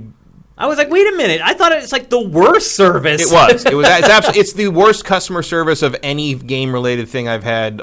It, not just this year, probably the last five years. It's terrible because it's like all in the same account, but like there's different service accounts under that account, and one of the service accounts by default is your free trial, and then one of the service accounts is your Steam thing, and when you go to buy the subscription or whatever, it just like defaults to the the first one, which is your free account, and then like unless you know all ahead of time, it doesn't even check with you. It's just a drop down menu, and it doesn't check with you and say, "Hey, make sure you're putting this on which which account it is." It just lets you do the charge, and there's no way to reverse it. Yeah, that's bad. And then you talk to them, bad like, "Hey, can, can you just move? The, I meant to buy it on this and not that. Can you just move it over to this?" And they're like, "No, we can't do that." I'm like, "I think you can, and you just won't." So, not pleased with that, but that's not the game's fault. You know, the, the developers of the game didn't make so that. you're saying the game itself, as far as having ongoing content, is your pick for? Yeah, it's, it's integrating cool things, integrating NieR, and you know they put a NieR dungeon up. Yeah, that's right. Um, there's a lot of like nice little references to things and fun costumes you can get, not and not always paid. Like you can earn them in Yeah. the game. Um, so yeah, I think it's it's and it feels good to play. You can play with mouse and keyboard or with a controller. works works just fine on both. I generally do play with a controller because it doesn't matter. like Yeah. you know, it's an MMO. Um, so yeah, I've enjoyed my time with it. I just haven't had enough time to get to the part that everybody says is a game of the year contender. So we'll see. okay. But I wanted to give it an acknowledgement of some kind. I have a feeling my pick is most definitely going to surprise some people. Um, my choice for the best game as a service for 2019 is Fortnite. I never thought I would, if you talked to me in January, I never would have dreamed. Um, I probably would have guessed the Division 2 or something like that would have been my pick, but no. And it's not even that I I don't even really like Fortnite. I'll just be perfectly honest with you. I jumped back in this year with the new season to play it and check in on it.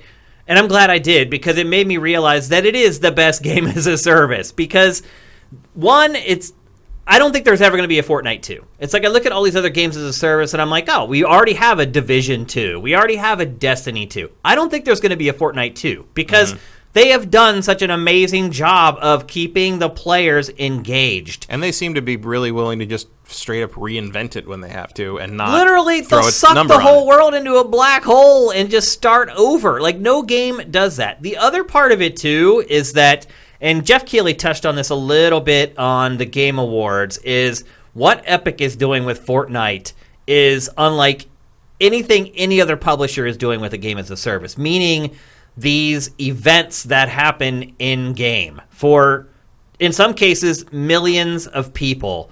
This Matt is going to be huge going forward. It is going to be a gigantic revenue driver for Epic Games and any other publisher that does it because you can sell themed events inside your game mm-hmm. as if they're an event that happens in the real world. Now, hopefully, it works better in the future. Because the Star Wars thing Yeah. this weekend was pretty much a disaster. Yeah, But like the concert that they did, that concert like, was good. The, that like the, ten kai- million people watched. kaiju battle was great. Yeah, like again, they're they're trailblazing. Fortnite was a trailblazer when it started as this battle royale thing. Yeah, I hope whoever thought of that got a big raise. Seriously, because I mean, they're get, that is going to generate literally like a billion dollars when it's all said and done doing in-game events in Fortnite. Mm-hmm. And that again, I'm kind of a person who when we do these awards, I Like always they're going to be able to pick and choose. Yeah, they're gonna be able to like pit people against each other to be like, well, that weekend is booked,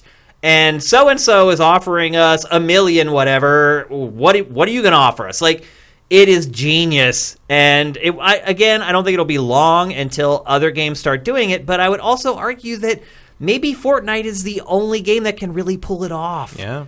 I mean, I almost reinstalled it to play with the lightsabers this week. Yeah, I mean, but and that's the thing. Like they're always rolling content into the game that maybe f- the Mm-hmm. the last five you didn't care about, but then that sixth one shows up, and it's something you absolutely care about. And either you go back into the world and you play it, or you at least ponder like reinstalling it or whatever.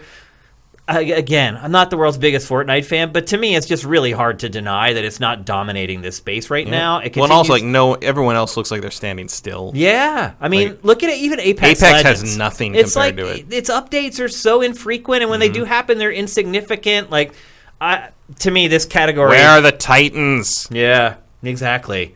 So You have what you need. I get it. A lot of a lot of people hate this game. They they feel like maybe it's ruining gaming or it's dragging away their hardcore gamer friends into casual land. I get all that. The children won't stop playing it. Yeah, yep. But there's just no denying that Epic is doing this better than anyone else right now. It's just the way it is. All right. Next up, best platform. So this is where we pick what platform. Um, PlayStation, Xbox, PC, Switch, mobile, whatever, VR. What platform was the best in 2019? PlayStation 4 has won this every year. I, th- I, I won. Did Xbox I, win I picked PC once. PC once. But for me, I think it's been a straight flush Yeah. since SIFTD launched for PS4. That changes this year. Mm-hmm. And we both picked the same platform, and that platform is Switch. Switch. Not even close. No, like there's been nothing com- comparable to the consistency of the Switch this year. I mean, software At least output, once a month, something worth playing. and yeah, something good worth Yeah. playing. Uh, the first party output this year has been the best so far for Switch, without a doubt. We didn't get the big blockbusters like a Mario Mm-hmm. or a Zelda, but this is where all the like the B level guys started filling we got in. something of quality, of noteworthy quality every every time. and they were all good. That's Mm-hmm. the thing. Like every first party release has been at the very least good, and most of them have been great. Even the gimmicky bullshit fitness game Yeah. was pretty good. Yeah, still pretty damn good. And you start thinking about they launched the Switch Lite this year, which Mm-hmm. opens up the platform to people who can only afford to spend 200 bucks on it. So it's just been it's been a stellar year for Nintendo. Um, it's I think the other thing for me too is that this is usually the period where we see Nintendo starting to slack off. Yep. This is where you start to see software releases shrink for Nintendo's But I think instead you're seeing it, you're seeing the dividends of um, one no longer having the 3DS to support. Yep. And it's like Bravely Default 2. I made fun of its visuals, but you know that game would have been on 3DS if the Switch wasn't there. So we are absolutely getting games on Switch that we normally would have got on whatever other handheld Nintendo had at the time, and it makes a huge difference for Nintendo software library for the platform. Um, it's just been great. Like it's probably Nintendo's best console ever. Maybe I have it's I not done yet. uh, it's not, and I struggle to think of a better one. Honestly, like it has to be either the NES or the SNES. Mm, it'd be the SNES or the uh, or the GameCube for me. Oh, really? It's gonna you put GameCube up there, huh? it's gonna lean real hard on how good Metroid Prime Four is. Metroid kind of makes or breaks a Nintendo system for me most. of the time. Understandable. Uh, it's one of its biggest franchises, and in honesty, the only big franchise we have yet to get on Yeah. Switch. Um, that just shows you the kind of work that Nintendo's been doing on this platform. Um, you know, we're going to get a second Zelda here probably within 12 months' time. Yep. For the first time in since the Wii. Yeah, yeah. Only two systems ago, but Yeah, yeah. Well, that's 10 years Yeah. in video game time. That's how it works. So, I mean, we got multiples on Wii U, but they were remaster. So yeah. Um, it, it, this was an easy pick for me. Like, Mm-hmm. I, I think I knew this back in, like, June. This Switch was going to Yeah. win There platform just wasn't of the year. anything else on the schedule. Yeah, once stuff, especially once stuff started falling out for the other platforms Yeah. and getting pushed back to 2020, it just opened up the pathway for Switch. And not that I'm saying that's why it won. It probably would have won anyway because Nintendo just had an absolutely incredible year. So congratulations to Nintendo with Switch. Um, very easily earned this award for 2019. Next up, best story. It's not very often that we we reward two different games with best RPG and best story. Usually they're intertwined, but not mm-hmm. always, but usually they are. And this year that was the case because we both have the same winner, Yeah. and that's Disco, Disco Elysium. Elysium. Yeah, it's again that's a no brainer. It's not. It's not. There are no other contenders. No, really. like when I said earlier, like these awards for me were either obvious or splitting hairs. Yeah. This was one of the obvious ones. Like, and I still haven't even finished it. So I, I, the story may get, even get better as it goes. Like as, as I get deeper into the game, um, I wish I could take this with me over the holidays. Yeah, I understand. I that. wish I could take it with me on my flights to and from the East Coast. this and was, and I never say this. This would be good on the Switch. it would be because it's not really all It's that not graphically intensive. Yeah, and it's not even about that. It's not Twitch based. Yep. You could play it at your leisure. It'd, it'd be a good game to have on a plane. Yep, absolutely. That's what I wish. I wish when I fly out here in two days that I had this on my Switch to play. Um, and I have, I have a feeling that this game is only, only going to grow in stature as it does reach more platforms. I know Yep. People may watch these awards right now and they're like, what's Matt and Shane on about this Disco Elysium crap? Well, I have a feeling in a year or two's time they're going to be like, oh. Yeah. Once this I hits consoles, you're going to start to see people make. Oh, I get it. Yep, I see. they'll see. So the story. Microsoft, put this on Game Pass immediately. Yeah, Get this out there. yeah. That would Get, be get it in people's hands. That's all you need to do. Yep. Great story, great adventure, great role playing. Very It's- funny. Yeah, it's just it's all that. Very Next funny. Very smart. Yep. Next up, one of my favorite categories from our Game of the Year awards every year. Uh, this category is called Future Legend, and this is where we pick a game that maybe flew under the radar a little bit. It doesn't have to. But most importantly, that we think decades from now, people are still going to point to and say, that was a great game. Maybe they say that was a great game that was underappreciated, but most importantly, they're going to say, even decades from now, that was a great game. Matt, what is your pick? Uh, my pick is Sekiro, um, which I don't think flew under the radar too much. At Yeah. At, the very least, it won the game award for Game of the Year. Um, but I don't think it was a you know it wasn't a massive you know Zelda level hit or anything. Um, but my main reason for thinking it's going to be a future legend is I think this game is going to inform sword combat for decades to come. And I think you already saw it with Fallen Order, which was Yeah. basically going off what we knew about the combat in that game from, you know, pre-release stuff. Uh, there is really no better feeling sword combat uh, in games. I don't think, at least in terms of trading blows. Like I think there's people that would say Dark Souls is a little better because the hitboxes are are more uh, accurate. But in terms of like two people with swords trying to fight through each other's defense and get that opening to get that kill, there's nothing else like this game. Uh, the give and take is amazing, and I think uh, in the same way like The Witcher Three is starting, you're starting to see that influence like how stories are told in open worlds and how RPGs treat side quests. Sekiro is just going to quietly influence everyone who makes a game with a sword in it for years. So I think I think that that's why I pick it. I also think games this year are a little light on the ground in terms of future legend status. Agreed. I didn't. I, it was hard to think of one that I really felt was going to be that, and I think this is actually kind of a weak pick in some regard, some ways, uh, because it's more about influencing a particular gameplay mechanic rather than the whole package. But um, it's the best I got. Okay. My pick for Future Legend is a game that I've been championing for now for the last month and a half, and that game is Luigi's Mansion 3. I feel like this game has just been released and just forgotten about. Um, I think it won like best family game at the Game Awards or Yeah, something like that, which I, obviously it should have won. Um, I also feel that it's going to be kind of a victim of what we were talking about earlier, where the Switch is just having one hell of a year and one a hell of a the last two years or whatever.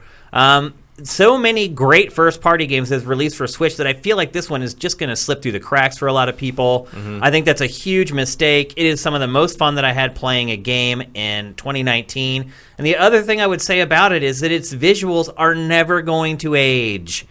This game's never going to look old. Yeah, this is going to be like the way Wind Waker was Yeah, on the GameCube, it's where people timeless. just point at it and say, "Look, still looks great." It still looks great. I mean, even if you look at the original Luigi's Mansion for GameCube, other than the fact that it's like in 4x3 aspect ratio, it still looks great. But this destroys it.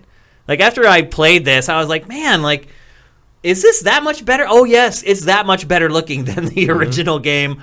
Um, I've already, like, gushed over this game on Game Face several times. I don't need to sort of beat that drum more, but I just wanted to give more perspective on why I think it's going to be a future legend because I think this is one of those games that people are going to go back to decades from now and be like, hot damn, why didn't people talk more about this game when it came out? And I think a big reason why is because the Switch is just so damn awesome and has so many great games already. So I, I, love I also think this game is a, a lot of people look at this game and think it's it shouldn't be full price, Oh, really? which is weird. But Why?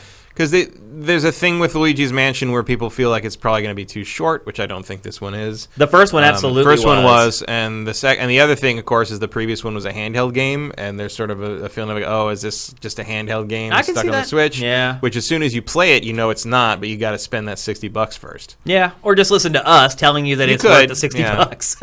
That's kind of what we're here for, at least. But uh, I love this game. It's one of my favorite games of the year. You have to wait here about thirty or forty minutes to find out if I give it game of the year. But uh, yeah, one of the best of the year. I don't think a lot of people are talking about it or playing it, uh, and I think ultimately the test of time will will Yeah, you could do worse than stick this one on your Christmas list. I would absolutely. If you haven't bought this, I absolutely tell you to put this on your Christmas list and let somebody else buy it for you. You will thank me when we come back in 2020.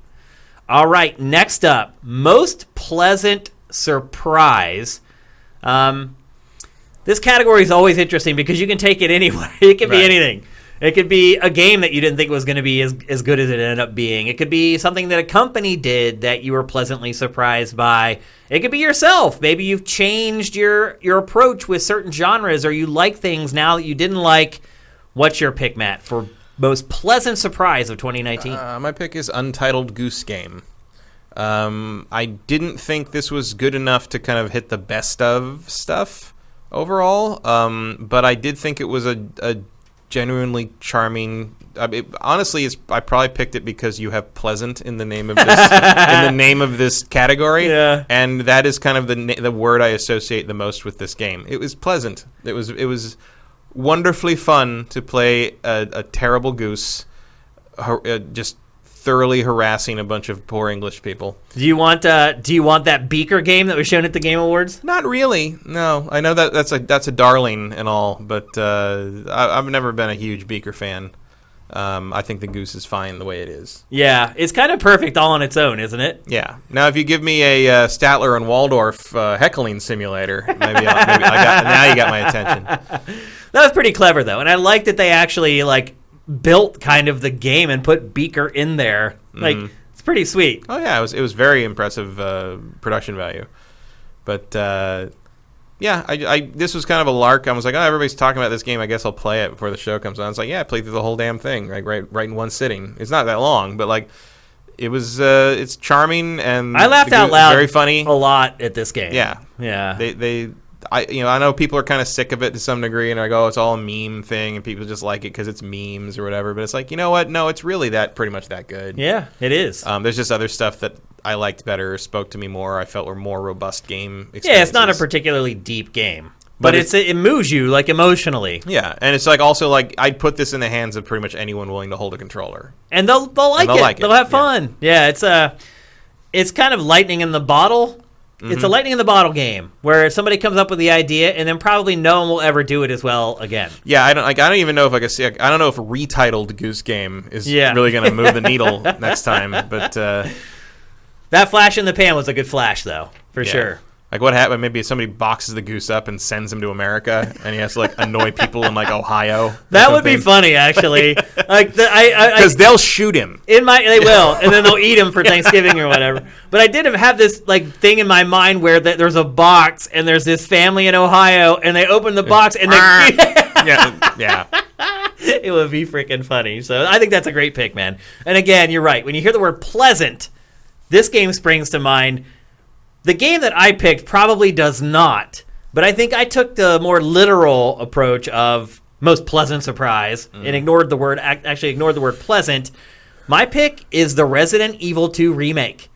And when I say pleasantly surprised, that's because my expectations for this Like, were hey, not good. it's like basically, yeah, No, I get it. I get it. not just hey, it was good. Hey, it's really freaking good. Like we've all been playing these remakes. They're Yeah. hit or miss. Sometimes they work, sometimes they don't. Sometimes you don't really have a chance because the base game just isn't that great. But And also, like, there has been no shortage of Resident Evil remasters and remakes. Yeah. these games haven't been gone long enough to miss. yeah, I didn't have a ton of faith that this was going to be awesome, and it just ex- Yeah. it far exceeded my expectations on pretty much every front. Like, it was just great. Like, I couldn't. I, wow. Yep. Pleasant They surprise. And I'll say this: now that you know the RE3 remake is coming, like now I'm all jacked up for that because if they give that mu- as much tender loving care as they gave this, it's going to be great. Well, apparently it was going to be part of the same package. yeah, originally Yeah. they're going to like bu- Like bundle a- them together yeah, or something. Like a couple years ago, they decided like, nah, this too that was smart because Yeah, I, I think you can definitely sell Resident Evil 3 on its own. Absolutely. Yeah, so this was definitely my most pleasant surprise from this year. Um, and as I I think before this even came out, RE2 is my favorite old school R- Oh, Resident yeah. Evil game Like, already. So that helps. So Very few people would disagree with that. That helped, but still my expectations were real freaking low. I didn't think anything could get me to care about Resident Evil again. Right. But uh, yeah, I really like this. Yeah, it was great. So there you go. Also glad to show Resident Evil 2 some love in these awards. I feel like just this year in particular, it just so happened to be like the year of the great action adventure. And this game's just kind Although they do take too many shots to the head. yeah, or maybe it's just my poor shooting. But um, yeah, I just I don't know. I'm just pleasantly surprised by this game. I'm excited for future remakes now. Although I think you kind of draw the line at RE3. Like you don't really need to remake RE4, five, or six. No, I mean, I think I would say go back and re- you could remake uh, Code Veronica, maybe? Code. Well, Code that needs a lot of work. Code Veronica would need a full revamp, Yeah, uh, but it sure. would be an interesting challenge. I would also say go ahead and remake one and zero.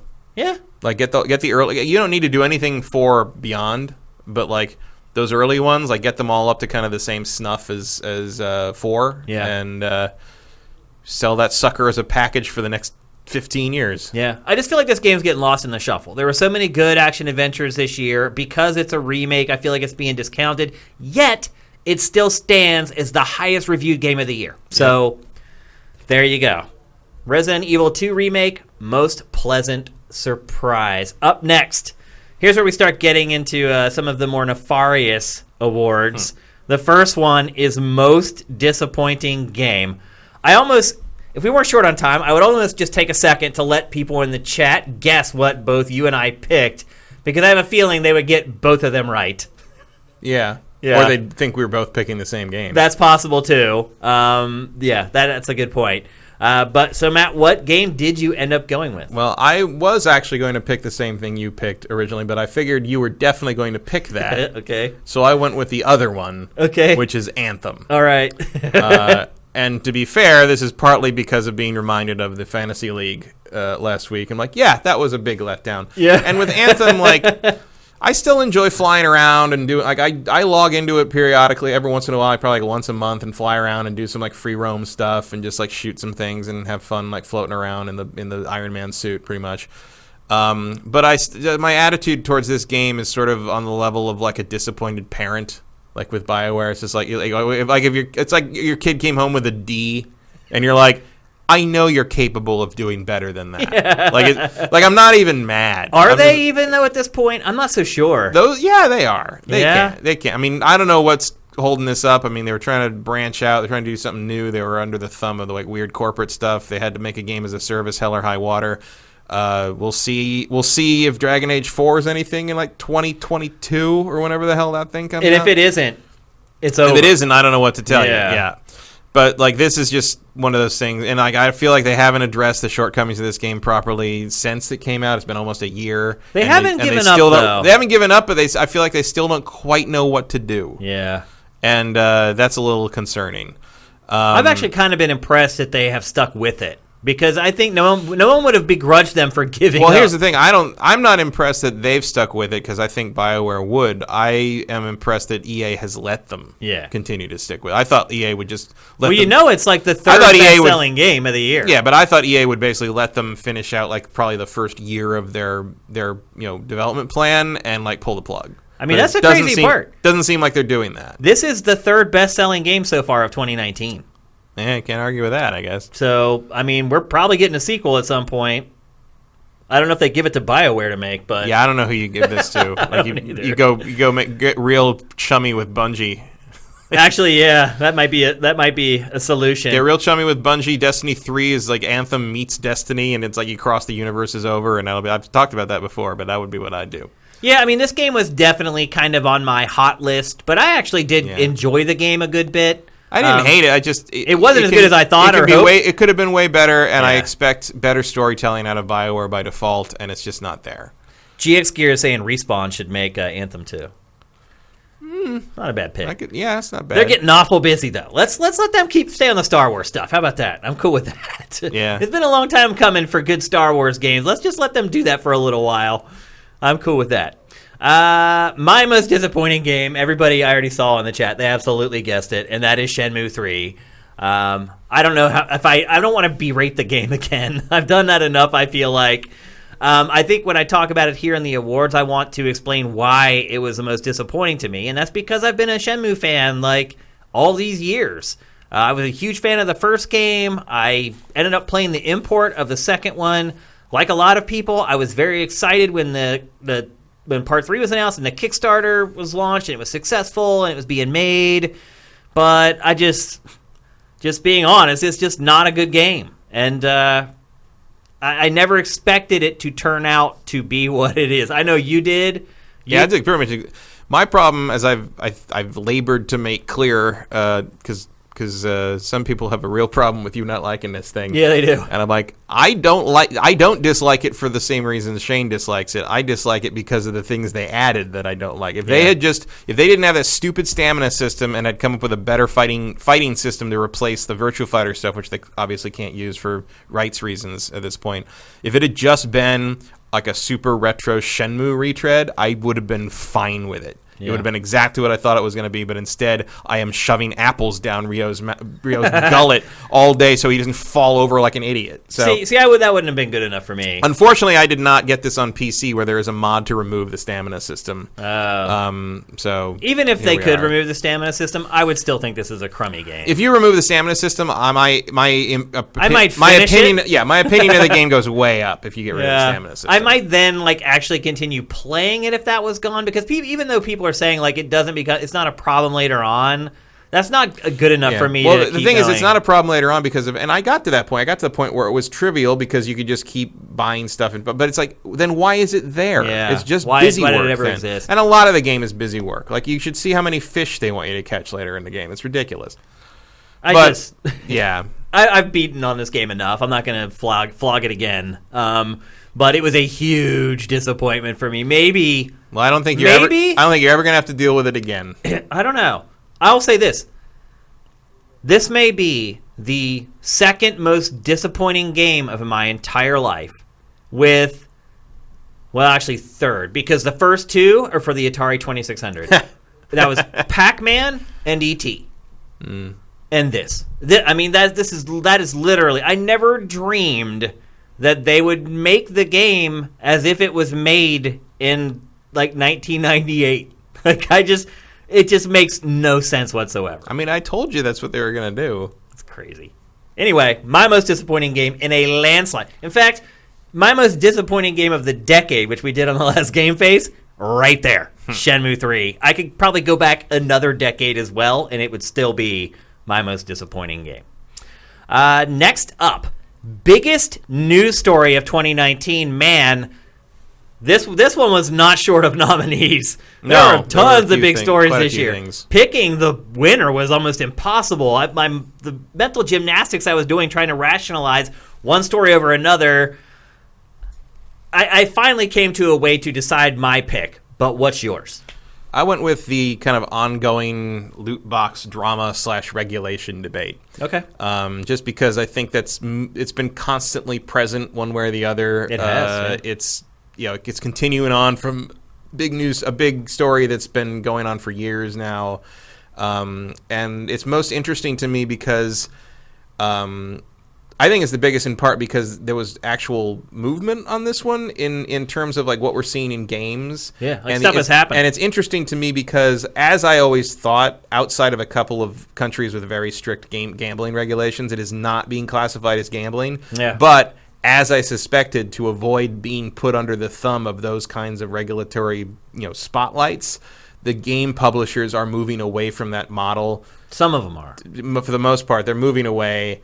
Not the mobile games, obviously, Yeah. but like the big console games you already pay full price for. They're moving away from that. Call of Duty DLC free Yeah, this Call year. Call of Duty's moving away from it. EA's moving away from it. Yeah. Um, they're basically yeah, basically they're they got scared. You know, the the, the They don't want the, noise government to come in and regulate. not. they want to regulate it themselves. And that's kind of like what happens there is like, you know, you can't really call you can't change gambling rules really to make loot boxes count as gambling without causing a whole bunch of other things to be gambling that also aren't gambling. But what you can do is make a kind of ethical argument, and I think the House touched on this a little bit in a terrible bill that needed to be re- re- rewritten about five other ways if it went further. But the direction they seem to be going is the idea that, well, if you do put it in here, even if it's not officially gambling, we're still going to have the gambling commission look at it, and you'll be you're kind of going to be putting your game under the auspices of that, and that is the most effective way to get the publishers to run the other direction. oh yeah, for sure. So I think it. I think it is has been effective to some degree. I think it's. It, you didn't need to outlaw loot boxes. You didn't need to declare them gambling. All you needed to do was scare EA and and some of the other big publishers, and it seems like that has been effective. So I would say it's a big story, not just because it was like stuff that was reaching the level of like you know parliaments around the world, but because it actually had an effect on this phenomenon in the game industry, and I think we are seeing the downhill of it now. Vincent brings up a good point in chat. He's he he mentions I don't know if you saw this news story or not, but The KD tracker. yeah, Yeah. So in Call of Duty Modern Warfare, while you're playing the game, and this has never happened in a Call of Duty before.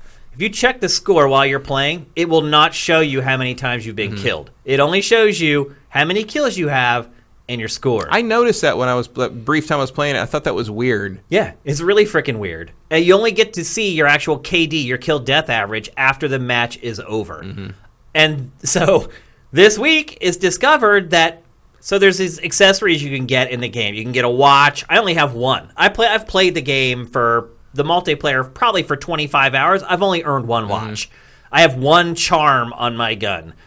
They're selling all this stuff, and the one of the watches that they're selling is a watch that will show you how many deaths you have. so you're saying like they're changing, they're going away. They are. They're just finding other sneaky ways to make money.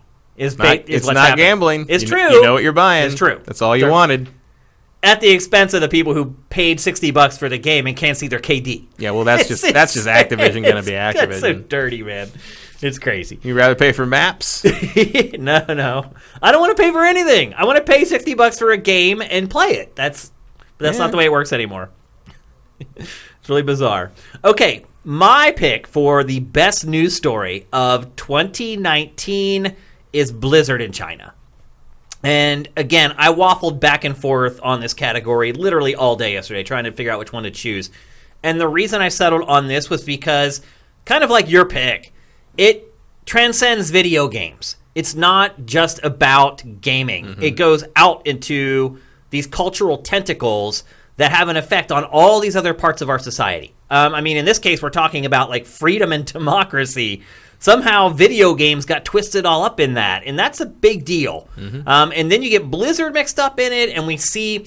I I think another reason this is a big news story for me is because I feel like it finally pulled the veil off of a lot of gamers' eyes. Because we hmm. sit here a lot of times, we're like, these people aren't your friends. These publishers aren't your friends. They want all your money. They'll do whatever they can to get every dollar out of your wallet. including ignoring human rights Right. violations in the name of future profits to be had. Yep, and I feel like we say this, and look, a lot of our viewers are younger, and and I feel like when you're younger, you're impressionable, and you do kind of have this idealistic thought. And I don't want to say we're like old, jaded, angry guys or whatever. Also, we- if you're younger than us, you're like 35. Right, it's right, not like you're right. fresh off the off the spring chicken boat or something. But the truth is, like, we've been around the block. And when you do that, you learn stuff. And, like, when we tell you that these publishers don't care about you and they're not your friends, it's freaking true.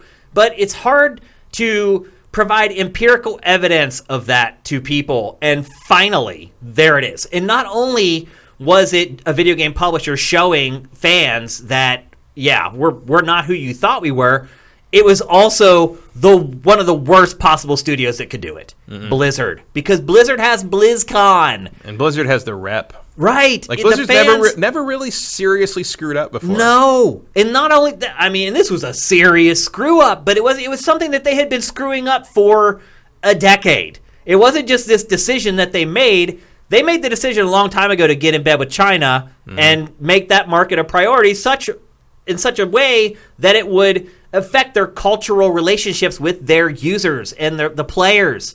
Um, so I feel like this is the first time where the average Joe player is can see what we've been talking about all this time. That it's not about any of that other stuff that you've romanticized in your mind and in your heart about these companies. They are there to make profit, and that is it. And if they can placate you and make you feel like they actually care about you, they're winning. They'll get mm-hmm. more money out of you that way. So to me, this was the biggest story on a number of levels, not the least of which is just that, you know, we should all stand up for Hong Kong and hope that ultimately they end up settled in a democracy in some way. So, uh, just a big story that has that reaches out a bunch of different directions, and I, I just felt like that was the biggest one for 2019. But I wouldn't begrudge somebody for picking that or yours or any of like five other stories this year because there was just tons big news this year, just across the board from the beginning of the year until the end. Uh, next up, worst game we played. So this is different than most disappointing. Mm-hmm. Disappointing plays into your expectations of the game before you play it. This is just of all the games you played this year, what was the freaking worst one? Yep. And what was the worst game you played, Matt? Crackdown three. yeah, that's a good choice. like for all the the vitriol I might have about the decisions on Shenmue three, uh, this was the worst thing I played. Yeah. To the point that like I hit a, I was it, it it was so weird. It took a while for me to like admit to myself I wasn't having fun playing it because I like the it, first one so much. And you're also you look at it, you're like, this should be fun. Yeah, it like, why isn't this fun? Why am I not enjoying this? I mean, I can I can enjoy a mindless open world game like almost by default. Like I've played all the Just Causes. I've Yeah. played some of the Saint Rose Saints Row games multiple times. I played Mad Max twice. Like I am no stranger to zoning out with an open world game with no redeeming value beyond like, oh, this gives me a lot of stuff I can do and not think about what I'm doing. I couldn't even do that with this game. Like I would hit points where I'm like, I don't know what to do next. I could fast travel over there. I'm just gonna turn it off. Like it just, like it was. It's not fun to play. It's not fun to shoot things. It's not fun to jump around. It's not like there's no there's no satisfaction anywhere in this. I didn't enjoy a moment playing this No. game. I knew I wasn't going to though, because I didn't even like the first Crackdown. I like the first Crackdown a lot. Was Uh, big at G4 back in the day. Second one I thought was a little disappointing. But again, also I, I went never liked I it. went back to play you know Crackdown when they made it backwards compatible, like shortly, but you know, a while before this came out, and uh, it didn't hold up. Yeah, it's, It's not. It's not good. It's- we we progressed a bit. It turns yeah. out. I And could this see that it was that back when it came out though. And this just. Well, I think it was pretty good back when it came out. It's just it does it hasn't held up. It's been surpassed, and the basic elements of the game are not interesting or fun or compelling enough to go back to later and stand on their own merit. and its big hook It was just- never existed. Yeah, it's. I mean, it existed in videos and demos, but like that whole like cloud thing this game was supposed to have, Yeah. it never materialized. So it was just sort of there, and uh, I went through most of it. I don't think I even finished it. It's Thank like- God for Game Pass. And uh, that was the so end of nobody spent money on this. Yeah. Yeah, I don't think anyone's going to fight you over uh, Crackdown 3. Now, Crackdown Three doesn't seem to have a lot of uh, defenders. usually, usually at the end of the year, you see it's like, oh, don't forget about this terrible game that I liked inexplicably. But I haven't seen anybody do that with Crackdown Three. Yeah. However, we have seen people do that with my pick, and again, Oh yeah. Oh yeah. I think no one's going to be surprised at this one, although they might. I think one thing we should say about this category is we're not saying this is the worst video game that came out in 2019. It's the worst one that we actually played. And we're in a position where we don't have to play a lot of bad games. Uh, I'm sure there's an associate editor over at GameSpot that would laugh at our picks for this because he's been playing the crap like I did when I was an associate editor at GameSpot back in like 2000. But it's the worst game that we played. And the worst game that I played in 2019 was hands down Shenmue 3. It's just, again, I'm not going to go on the tirade again about how there are just countless objectionably 18 bad. years ago, the clock stopped. it sure did. it sure did. They, Um, they didn't lie to you. yeah, there are just there are so many elements of this game that are just objectionably bad. It's not subjective. It's not an opinion. There are just parts of it that are bad and broken. Um, and it was the, easily the worst game that I played. I don't have to play games like this very often, where there's awkward stuff in them, and there's just stuff that just doesn't work, or it's clunky or janky. Like even indie You games. should, you should play more European stuff. Yeah, you're right. You're right. That's where a lot of it comes from. Because even You play indie Greedfall? games. No, I haven't got to play it yet. You should try Greedfall. Okay. Um, I'm not saying this is. Yeah. is it as bad as Shenmue? No, no, no, no. Okay. But it's like imagine a BioWare game made kind of between Mass Effect 2 and Dragon Age 2. Oh, It's kind of like that. But it was made in 2019. Yeah, it's, it, it's about on the, that level. I have the code. I have not played it yet, though. It's just been sitting there. That Give was it a one try. of the games. It's I, it's better than anything they've made since Mass Effect 3. is it better than like Technomancer? Yes, it is. I would better say than it's that kind of Technomancer. stuff. Okay. Um, and again, I don't want to beat up on this game anymore. You guys know where I stand on it, but uh, it was. I mean, I'm in a good place if that's the worst game I played this year. Let's just Mm-hmm. Did be you play honest. Crackdown 3? Oh yeah. I thought this was way worse. Crack I- at least Crackdown three was uninspired and boring, but at least it wasn't just like broken and janky. Yeah, it depended where you were in the city. Really. I guess. I think we both have good picks for this category. I don't think anyone's going to fight either one of us over. Well, a few people think- might. I think there- a I few think- people might want to I fight me think over the comments are going to fight you on this one. I don't. I don't expect to get a lot of heat on Crackdown. Well, they don't even know what I've played though. So how would they know if it Well, was they the know you played I Crackdown 3. Oh, this to me, this game's way worse than Crackdown Three. Way worse. Way less interesting. At least there's some action in Crackdown Three.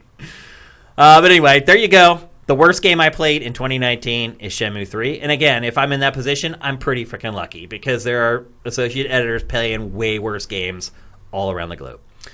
Uh, next up, the game we didn't get. This is a fun category. This is where this is kind of I guess if you want to break it down to like a sentence or two, it's basically game got a high review score. I think that's insane. Mm-hmm. That's pretty much what it comes down to. And what's your pick for that, Matt? Astral Chain. Astral Chain. Um, I don't. Not that I thought it was bad. I just don't understand why this got nines. Like that is extreme. It's Yeah. like it's just another platinum game. And it's not even very compelling as a platinum game. It's more like impressive that it looks as good as it does on the Switch. But I found very little to keep me playing in it, and it just seemed kind of like I'd rather just play Bayonetta if I'm going to play like a platinum style thing. Uh, and like it doesn't do the combat as well as Bayonetta does, and it doesn't do kind of the the open action world stuff as well as NieR Automa- Automata does. Like it's got a couple good ideas, but like it's a seven out of ten to me, like maximum. And like I'm not saying you can't like it, but I just I looked at I, you just going back through the years stuff. Like you know I w- I wasn't even thinking about picking this game for this category until like while I was doing the research for the list. I happened along the Metacritic for this again. I'm just like, really? Like Yeah, it was. the It's score is just way too high. So high. Yeah, Like I'd agree with that. it's it, so I, that's what I don't get about it is like why I mean I guess because Platinum's got the rep and the reviewers liked playing some action game on the Switch that was like competently put together, but it just didn't do anything for me. It felt like kind of a it felt like kind of a stew. It felt like somebody took all the leftovers from Thanksgiving and threw them in a in a pot and made like platinum stew. Yeah. like this is what this. I don't know how much of. Nintendo paid Platinum to make this, but it probably wasn't worth it because it's No. not selling. It's Is it? I, I haven't been paying attention. it hasn't really charted at all. So it just it didn't move my needle at all, and I just sometimes it just confuses me. this, like this might play, praise it so high. actually be one of those games you might want to go out and buy a physical copy of. Oh, because like one day it'll be worth something. yeah. yeah, it's possible. This it's just I'm, Weird have- game, you know- it has that air about. Yeah, weird games that happens to you. Know what? ha- I, the one that bugs me that I didn't buy in time for that was Gravity Rush Remastered. No. On yeah. Because I remember I saw that like the week before Gravity Rush Two came out in the store. I was in my hand and I just didn't buy it. And like a week later, it was a hundred bucks on Yeah. eBay. It was it was it was. I mean, if you can find Astral things. Chain cheap during that first pressing, you might want to pick it up. It might be worth something someday. Yeah, Just don't that's open. Probably not true. It's probably not wrong. Yeah, I, Yeah. I, I would s- I would say that's that's a pretty good likelihood. Uh, the game I didn't get. Again, you guys can probably all guess this. It's Death Stranding. Um, not that even it scored all that high. It it Scored pretty high. I mean, score pretty high for what it is. Yeah. sure. I think what confuses me. the Anyone else making this game would have gotten sixes. That's what I was getting at. That's what confuses me the most is that it is a game comprised entirely of a quest type that everybody hates. Right. So if you made an RPG that every quest in the RPG was a fetch quest, what kind of score do you think that RPG would get? About a six, Yeah. And maybe a seven if it's this pretty. right. Yeah. And that's where I'm at with Death Stra- I mean it's it's just Yeah, that's all you're doing. Yep. The connectivity is what sets it off Yeah. and sets it apart. But the rest of the game is just like it's an RPG with one quest quest type. Um, so I don't get why people are so enamored with this game. I don't. I'm not going to disrespect them for liking it or say that they're wrong for liking it. Just from my personal perspective, if you kind of compare this game to every other game that comes out, it got a pretty easy ride. Yeah. Um, and so I wouldn't say I don't completely get it because I do get the connectivity stuff and it's really cool and I enjoy that part of it. But unfortunately, that's not all there is to the game. The bulk of the game is just delivering stuff in fetch quests. So. Uh, yeah, it's hard for me to understand where some of the scores came from, uh, where some of the fans are coming from on this game. Some people are saying like it's a it's a relaxing thing, like they just kind of they like playing a game for once where they don't feel like they're pressured and they can just kind of take their own time. I get that and I totally respect that. Um, but otherwise, to me, it's just very repetitive. Doesn't feature a whole lot of depth. Cool connectivity, but that's not worth 60 bucks to me. also BB is not cute; it's creepy. Yeah, yeah. Like I keep seeing like, what's the cutest character of the year? Is it BD or Baby Yoda or BB? I'm like, BB ain't cute. No. BB's like some kind of monster in a bottle. It is. Like, that's not. That's not a. I don't know what the hell you think is cute about that. Yep, and there's Norman Reedus. Yep. In his scarf and his sunglasses and his bridges cap. Okay, next up. Now we're moving into the awards where we have a runner-up and a winner, and there are only there's only a few of those. There's one, two, just three awards left in our Game of the Year 2019, and the timing's working out good, I think. Yep. Okay. Our next award, and again we have runners-up for this and a winner, is Best Graphics. Um, and again, there's no rules for this. You know, it could be just based purely on art. It could be based based purely on oh my god, like the shaders and the ray tracing and the technical side of visuals.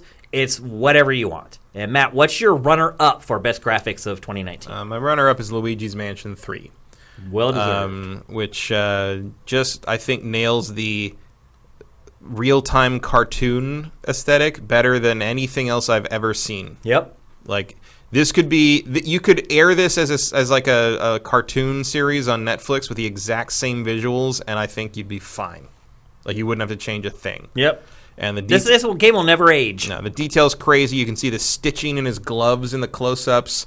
You get, yeah, it's just it's it's it's phenomenal work. Like the detail in the animation, the personality in the animation is second to pretty much none. Like it's it's some of the best animation Nintendo's ever done. Yeah. and that is And it didn't even uh, do that it. is saying something. it's like yeah, this is like a second party game. yeah, it's it's phenomenally good. I don't think You can see EAD was working with next yeah, there's Level. been a lot. There was a lot of support here, Yeah. but I don't think I don't think the Mario characters have ever looked better than this. No, no way. Yeah, I mean, to me, it's the best looking Mario game ever made. But it's like look at look at the stitching on the L. Look Oh, how you can you can see the individual threads that make up the L on his hat. It and- gets it more impressive yeah. though when you actually get inside And and, it's- and yeah, the and- stuff starts going all over. And that's one reason it's so good is because like they have confined spaces and they can Yeah. really focus the power cheat. on, on those things. You can even see here like the, the the world they're in here is not especially detailed until they get to the hotel. Yep. But uh, I was Switch can only do so much. yeah, but I was really blown away by how good this looked uh, by any standard, not just the Switch standard. Yep. That's a good point, actually. Uh, my runner-up for best graphics is Kingdom Hearts 3. Mm-hmm. Um, I did not like Kingdom Hearts all that much. I didn't really did like I. the prior Kingdom Hearts. But when I started thinking about back across the year of like moments of where the vi- the graphics or the visuals of a game just impressed me or overwhelmed me, there was like four or five of them from Kingdom Kingdom Hearts 3. Kingdom Hearts 3 has a lot of good moments. I think the Tangled world is amazing. The pirate stuff could be mistaken for live action in Oh some yeah, places. absolutely. Um, and then I start thinking about how they start. They use the visuals for gameplay elements too. There's that one carousel that you come to that's filled with all those like b- those balls. Mm-hmm. There's like a hundred like red and blue balls, like just and they they're like, dude, just run through them and have Right. fun. Like I, games don't do that enough anymore. That is one thing about that Japanese developers still get that a lot of Western developers don't get is giving you that time to just play. And this game does it over and over and over again, where you're just presented with this situation and you're just like, how did they do that? Well, I don't care how they did it. I'm just glad that they did. Um, and there was just tons of moments like that in this game. My my issue for why this did not win is because for every moment like that, there's a moment where the game looks like ass. I'm not kidding. Yeah. Like this game is like all, all over, over the, the place. It really is. And you can kind of tell that like it was built across a long period of time and different people had their fingers on the game at different times. But there are some moments in this game that to me represent the very best of video game graphics from If you're skeptical on this, look up on YouTube the Pirates of the Caribbean stuff. Yeah. It is it is astounding. it really is. like I the first time I saw a clip of it, like before the game came out, I didn't realize it was Kingdom Hearts. Yeah. Until they showed Sora's foot. yep. I was like, "What?" Like, so yeah, the the art, the graphics on this, you might, it's this is almost like an art de- design choice here. Yeah. But like the visuals in some of these worlds are astounding. The Tangled world and the Pirates of the Caribbean world are were very very impressive. I mean, even just the character models for the Disney characters are yeah, you they nail the look, the really emoting well. and everything is just amazing. Great work on that front, anyway. Mm-hmm. I'm not a big fan of the game in general, though.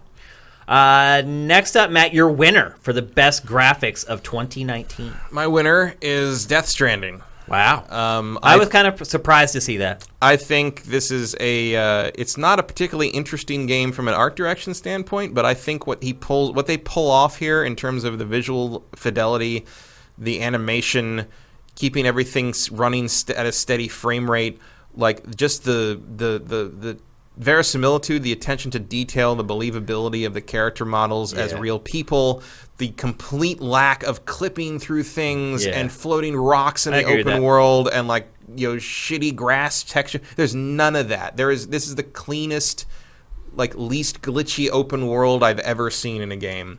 And the fact that they're pulling it out of the Horizon Zero Dawn engine, which had tons of shit like that, Yeah. and some of the least impressive like facial acting of any of the open world games I've seen, they took that engine and did this with it, blows me away. Like I'm not saying it's like the best looking game because it's all gray and washed out and sort of blah to look at because of just the, the art style they've chosen, the, the, the tone, the, the physical color tone they've chosen.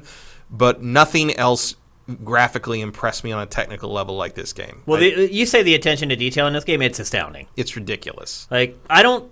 The overall look of the game doesn't impress me that much because the open world is pretty empty. The colors really pop, Mm-hmm. Yeah. though. Like, the green really pops in this game. Yeah, when they decide to pop some color in, it's there. But It's in these little scenes is where the game impresses me. Mm-hmm. Like when you're dealing with like the invisible like creatures that are walking around and like the footprints are going Yeah. into the sand And filled with water Filled with and then water, yeah. yeah. Like that little stuff like that's really really just the, impressive. the, the detail on, on his eye twitches, the detail on how his hair falls, and the other little characters longer hair, how they fall. The the it's it's crazy. Like It the is. detail of Yeah. the detail of how how the the packages age from the timefall rain. The detail of where the rain lands and how that look like the. I mean, you can smell the weather in this game at times Yeah. because of how good they made it look, and uh, I don't think that solves many of its shortcomings to me. But I, I was con- the one thing throughout this game, no matter how tired I got of delivering people's goddamn mail, I was, I was just stunned by how well crafted this was technically. They- Yeah. and, This- I, and I hope it translates into this a similar kind of jump for Horizon 2. This was very similar to Kingdom Hearts 3 for me. It has those moments like I was talking about that just like blow your doors off, but then there's other times where the game doesn't look that great. So, um, my pick for the winner is actually your runner up, Luigi's Mansion 3. Um, to me, it's hands down the best looking game of 2019. I don't think it's close. I think as far as technically what they're squeezing out of the Switch, art wise, interact interactivity with the visuals, uh, the physics, and eh, it's just amazing. It's like a technical marvel to me. Uh, Luigi's Mansion 3. Um, it doesn't matter that it's on Switch. To me, it's better looking than any game on PlayStation 4 or Xbox One this year. There's probably some PC game I think that'll probably top it if it's running on max settings. Um, but to me, this is the whole package. It squeezes pretty much the most it can out of the hardware that it's got, and it doesn't even matter because it looks so good that it doesn't really matter what hardware it's on. Uh, the animation, again, it's like Disney level animation in real time. Uh, you were talking about attention to detail. This game has it. Just watch his hose when he runs around, the hose on the vacuum. Like Mm-hmm. everything has physics attached to it. Everything is animated. I don't even know if they're like hand animated. Like I think that hose just has real physics tied to it. Yeah, I think the hose is, is actually being affected by gravity. Yeah, I mean, the more you pay attention to stuff like that in this game, the more it blows your mind. Like as you go into some of the more cluttered rooms and just sort of haphazardly just start using the vacuum and you just watch what happens. It's insane that this. I also is recommend like doing like a freeze frame, like pausing or freeze framing when you can. When you do things like slam the ghost and stuff, the attention to the squash and stretch animation in oh, that is Oh, yeah. crazy. And the ghost Like, faces, just like, things you wouldn't even see unless you literally froze the it. video. It's insane. but it's in there. the more I played this game, the more it blew my mind. It reminds me of actually of classic Disney. Yeah. I've, I've gone back on Disney Plus and watched all the the original Yeah. Disney animated films in, in release order. And to be honest, like I thought of this game several times while watching them. Like clearly, ins- they're clearly inspired by that old style of just crazy attention to detail. Where like where you're watching Snow White, and you're like, I can't believe someone actually just drew this. yeah, Like this game is like that. yeah, it's amazing. Really a work of art. Bravo. Uh, okay, we're down to our last couple categories, and we need to be because we're running out of time.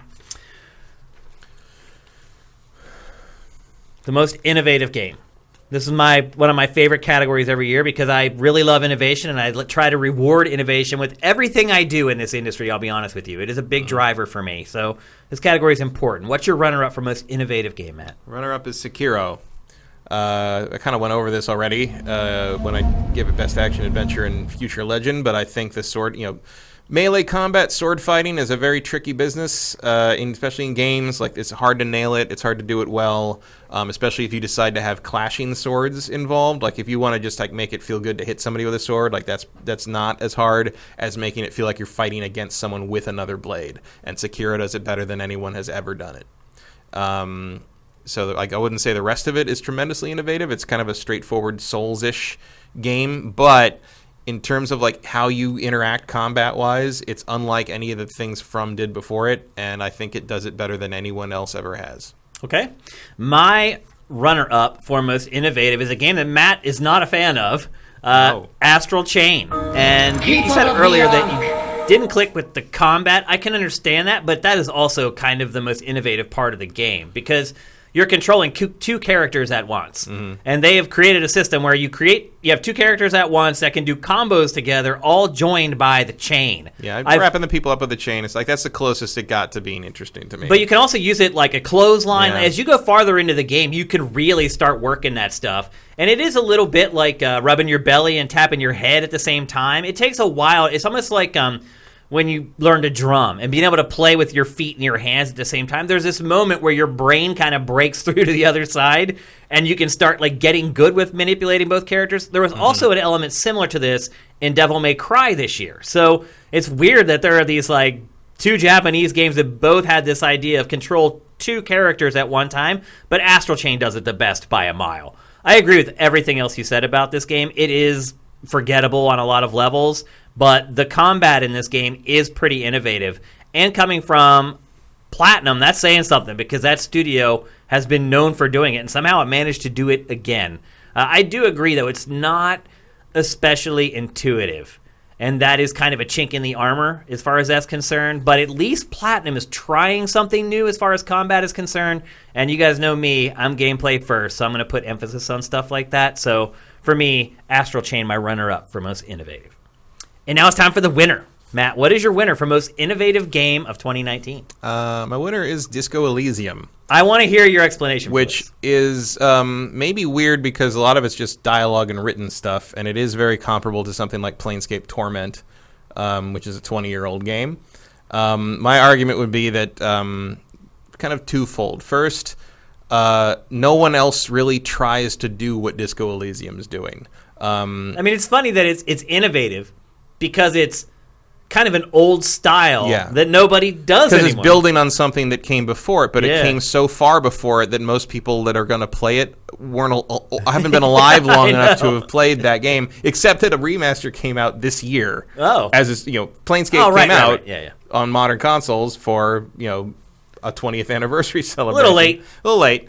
Um, this even goes even further into the idea of Planescape because Planescape still does have combat. This has nothing. Like it's all done through dialogue and through stat rolling dice. There's no combat system in this. It's just pure dice rolling, stat driven dialogue choice. Um, and I got to give that a little bit of an award for innovation, in part because like I don't value innovation quite on the same level you do. To me, execution is far more important than a new idea. Like if you can make a, an old idea and take an old idea and do it better than anyone else ever has, that is usually going to be more important to me than taking a new idea that I've never seen before, um, because iteration is key. Um, maybe it's because I'm a Star Wars fan, and Star Wars is basically like taking all these incredibly old ideas, throwing them together in a different order, and saying like, "Hey, look, you never seen that before, right?" Yeah, it's yeah. like, um, and this is the best story-driven game of its kind, I think, since at least since Planescape, and it might be better than Planescape. Like, uh, certainly, it's less clunky in terms of the fact that Planescape makes you play terrible D and D battles every once in a while, Yeah. and this doesn't. This keeps it all kind of on the same level. Um, so I decided, you know, in a, in a year that I really don't think did, had a ton of innovation. Nope, there wasn't. Um, this was a hard category. I, f- I kind of went with innovation in a certain def- definition for this, but I also kind of used it as a like, kind of a bravery reward category. okay, So I hear you. Uh, my winner is, and this may shock some people, Ring Fit Adventure, the uh, exercise app for Switch. I did not enjoy the game all that much. Um, I have been trying to find because on my doctor's orders, I need to start exercising more. Um, I've been trying to find ways to exercise with video games because I like to play sports that occupy my mind while I exercise. And when you get to my age, you can't find people to play sports with at your age. So I'm trying to find alternatives. Uh, like I said, I messed around with Beat Saber earlier this year. That's pretty good. That gave me a pretty good workout. At least got my heart racing. This I found more motivating than Beat Saber, easier to exercise. But I also found that my sessions were shorter with this game because it actually like made me tired. yeah, well, I mean, it makes you run in place like the yeah, whole time. so- Yeah. Uh, so it's good. I mean, I, I feel like this is a big first step towards real video game fitness solutions, not Wii Fit and all that other crap where they sold a balance board. Like, this is the progenitor of what's to come with fitness video games. Mm-hmm. And I just felt like, even though I didn't enjoy it a lot and the execution was flawed in a lot of ways, to me, this is something that's going to be copied going forward. I wouldn't even be surprised if next year there's another game like this that uses the same peripheral that Nintendo's released. Mm-hmm. So, also the peripheral's cool and different, and to me, it was just the one thing that stood out this year that really was different from everything Yeah, else. it didn't make that much of an impression on me, but like I was impressed by the fact that it all worked Yeah. the way they said it would work. And like really well, Yeah. like that band, like it registers that stuff. Really, it's Yeah. almost scary how well it works. So there you go. Most innovative 2019 from me, Ring Fit Adventure. All right, two categories left. One is most anticipated game of 2020, and one is game of the year. Mm-hmm. So Matt, what's your runner-up for most anticipated? Runner up is Ghosts of Tsus- Ghost of Tsushima, um, which shouldn't surprise anybody. Nope. Um, it's Sucker Punch. It's Samurai. It's looks like it's going to be an open world adventure action adventure game. Uh, it's pretty much everything I like, all in one place. Yep. Um, and we and anticipation for this. There is frothing demand for this after the delays and all the time we've waited after seeing it for the first time. Like, yeah, I like totally this was get it. this was honestly almost the winner for me. Yeah. it came this cl- it came that close to being my pick for the winner. Okay. Uh, my runner-up for most anticipated game of 2020 is The Last of Us Part Two. The other place, the other obvious pick, but I mean, it's funny. It's like this is us. Like Mm-hmm. you know, you stray a little more towards that type of a game, and I like games like The Last of Us a little bit more. you like to shoot things. I like to hit things with a sharp stick. Yeah, I mean it's Like- it's perfect. Like, and then culminating with our we match the same pick, and I think Right. everybody's pick for the most anticipated game of 2020, which is Cyberpunk, Cyberpunk 2077. 2077. Just put it in my veins now. Like, Yeah, it's just. I mean, all, all Like, I can. I, I really debated on the Ghost of Tsushima versus this, and in the end, I just kept reminding myself of how good those side quests are Yeah, there's in no Witcher, Witcher. Three, Yeah. and how the woman that wrote most of those is the narrative director on this, and it's like I think this is going to be narratively one of the most impressive things in a long time. well, it's like every time I learn more about it, I love it even more. Like they did like the whole music thing at the Game Awards, and Grimes. I freaking love Grimes. She's Mm. Yeah, the sa- making music. For, the soundtrack seems Yeah. really beyond what I thought they were going to do with it. And this. it's not like they're just licensing songs from these No, they're artists. making They're new- creating like Yeah. Grimes made a new track for the game. Like it's awesome. Like everything again. It's breath- every time it's I breathtaking, every time I see yeah. Every time I see something more about this game, I just want it more. It was a no-brainer for me for 2020. Four months Yep. And here we go. coming up. It's that time, people. It's time for SIFTD to announce its Game of the Year for 2019. Um, again, we have a runner up for this category as well.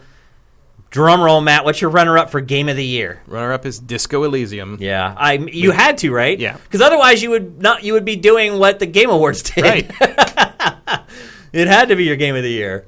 And uh, do we even really need to say anything more Not about really. it at this point? I think people get it. Ga- game good, play game. Yep, game good, buy game, play game. Yes. Yep. Uh, my runner up for game of the year is Control.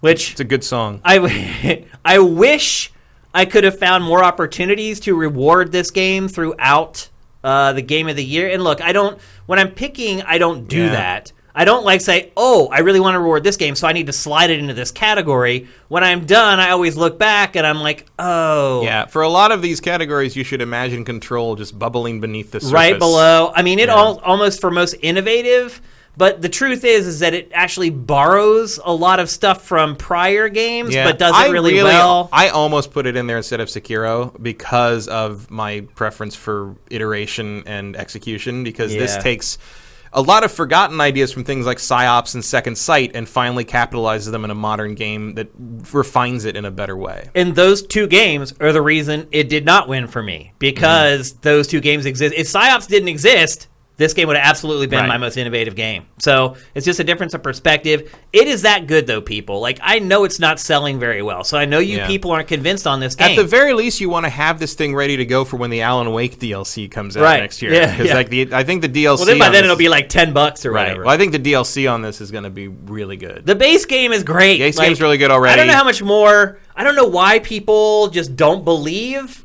us when we say how good it is. It just it's not selling. No one's interested in I mean, it. I didn't care about it until the day I played it. yeah, I It don't was. know. I don't know why. I don't know why. Even the, the ads, the trailers didn't sell me on it. I but as soon as I played it, I was like, oh wait, it's the, okay. And like as soon as I got my first like powers, I was in. It's that good, people. We're not lying to you. We have no reason to lie about this game. Go buy it. Maybe wait. Uh, with use your uh, gift cards you get for Christmas and wait till after Christmas. You're probably gonna get it on a Yeah. discount.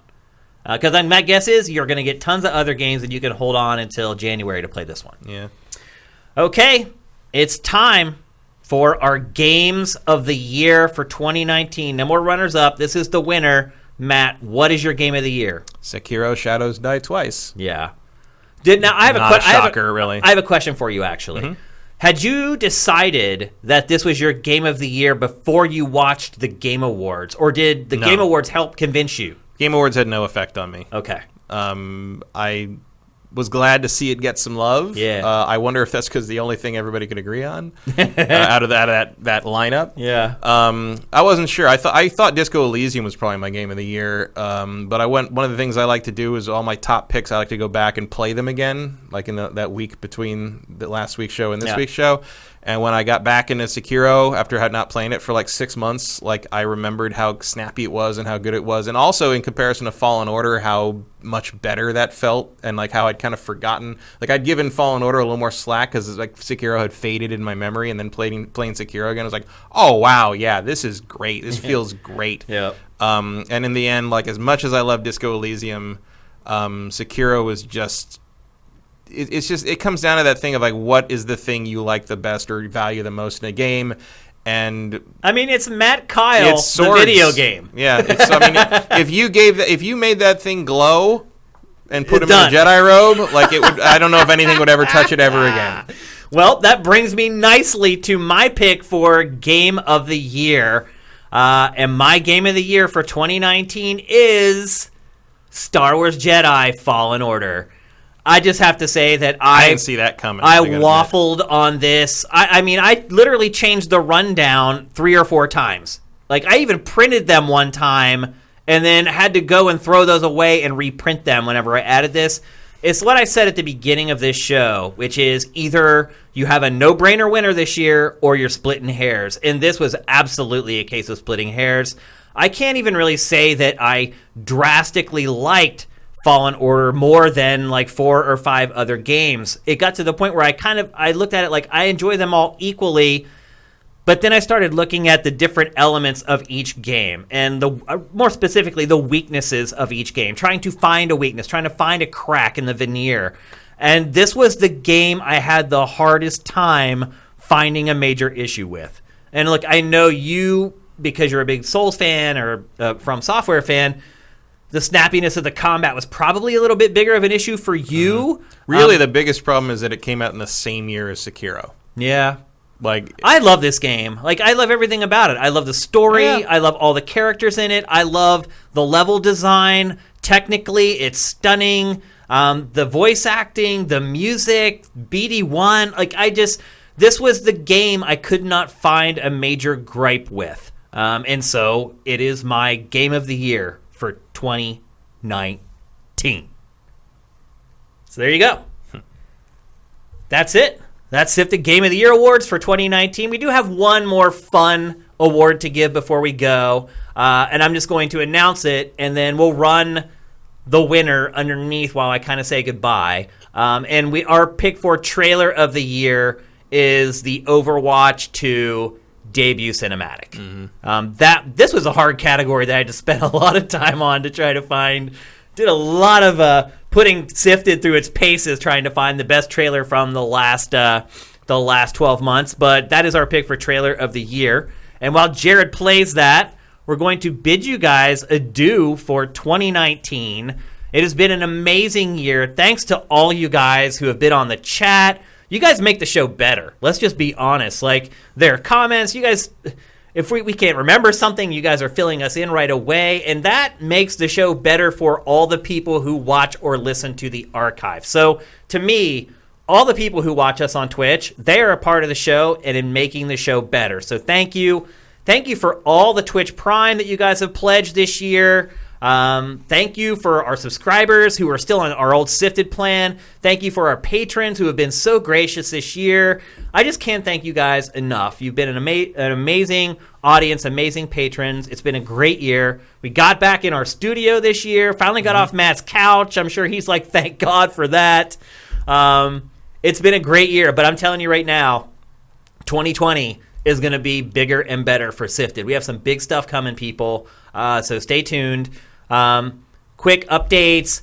I picked the winners of the loot boxes. We have the six winners. I'm cutting the video together now. That that'll probably be up tonight. Uh, so watch your inboxes on Patreon, and because if I'm only going to have like two days to ship this stuff out before I leave for the East Coast, so try to be on it. Try to keep uh, an eye on your Patreon inbox in case you're one of the winners. But we do have the six winners drawn. I just have to put the video together and and upload it for you guys to see it.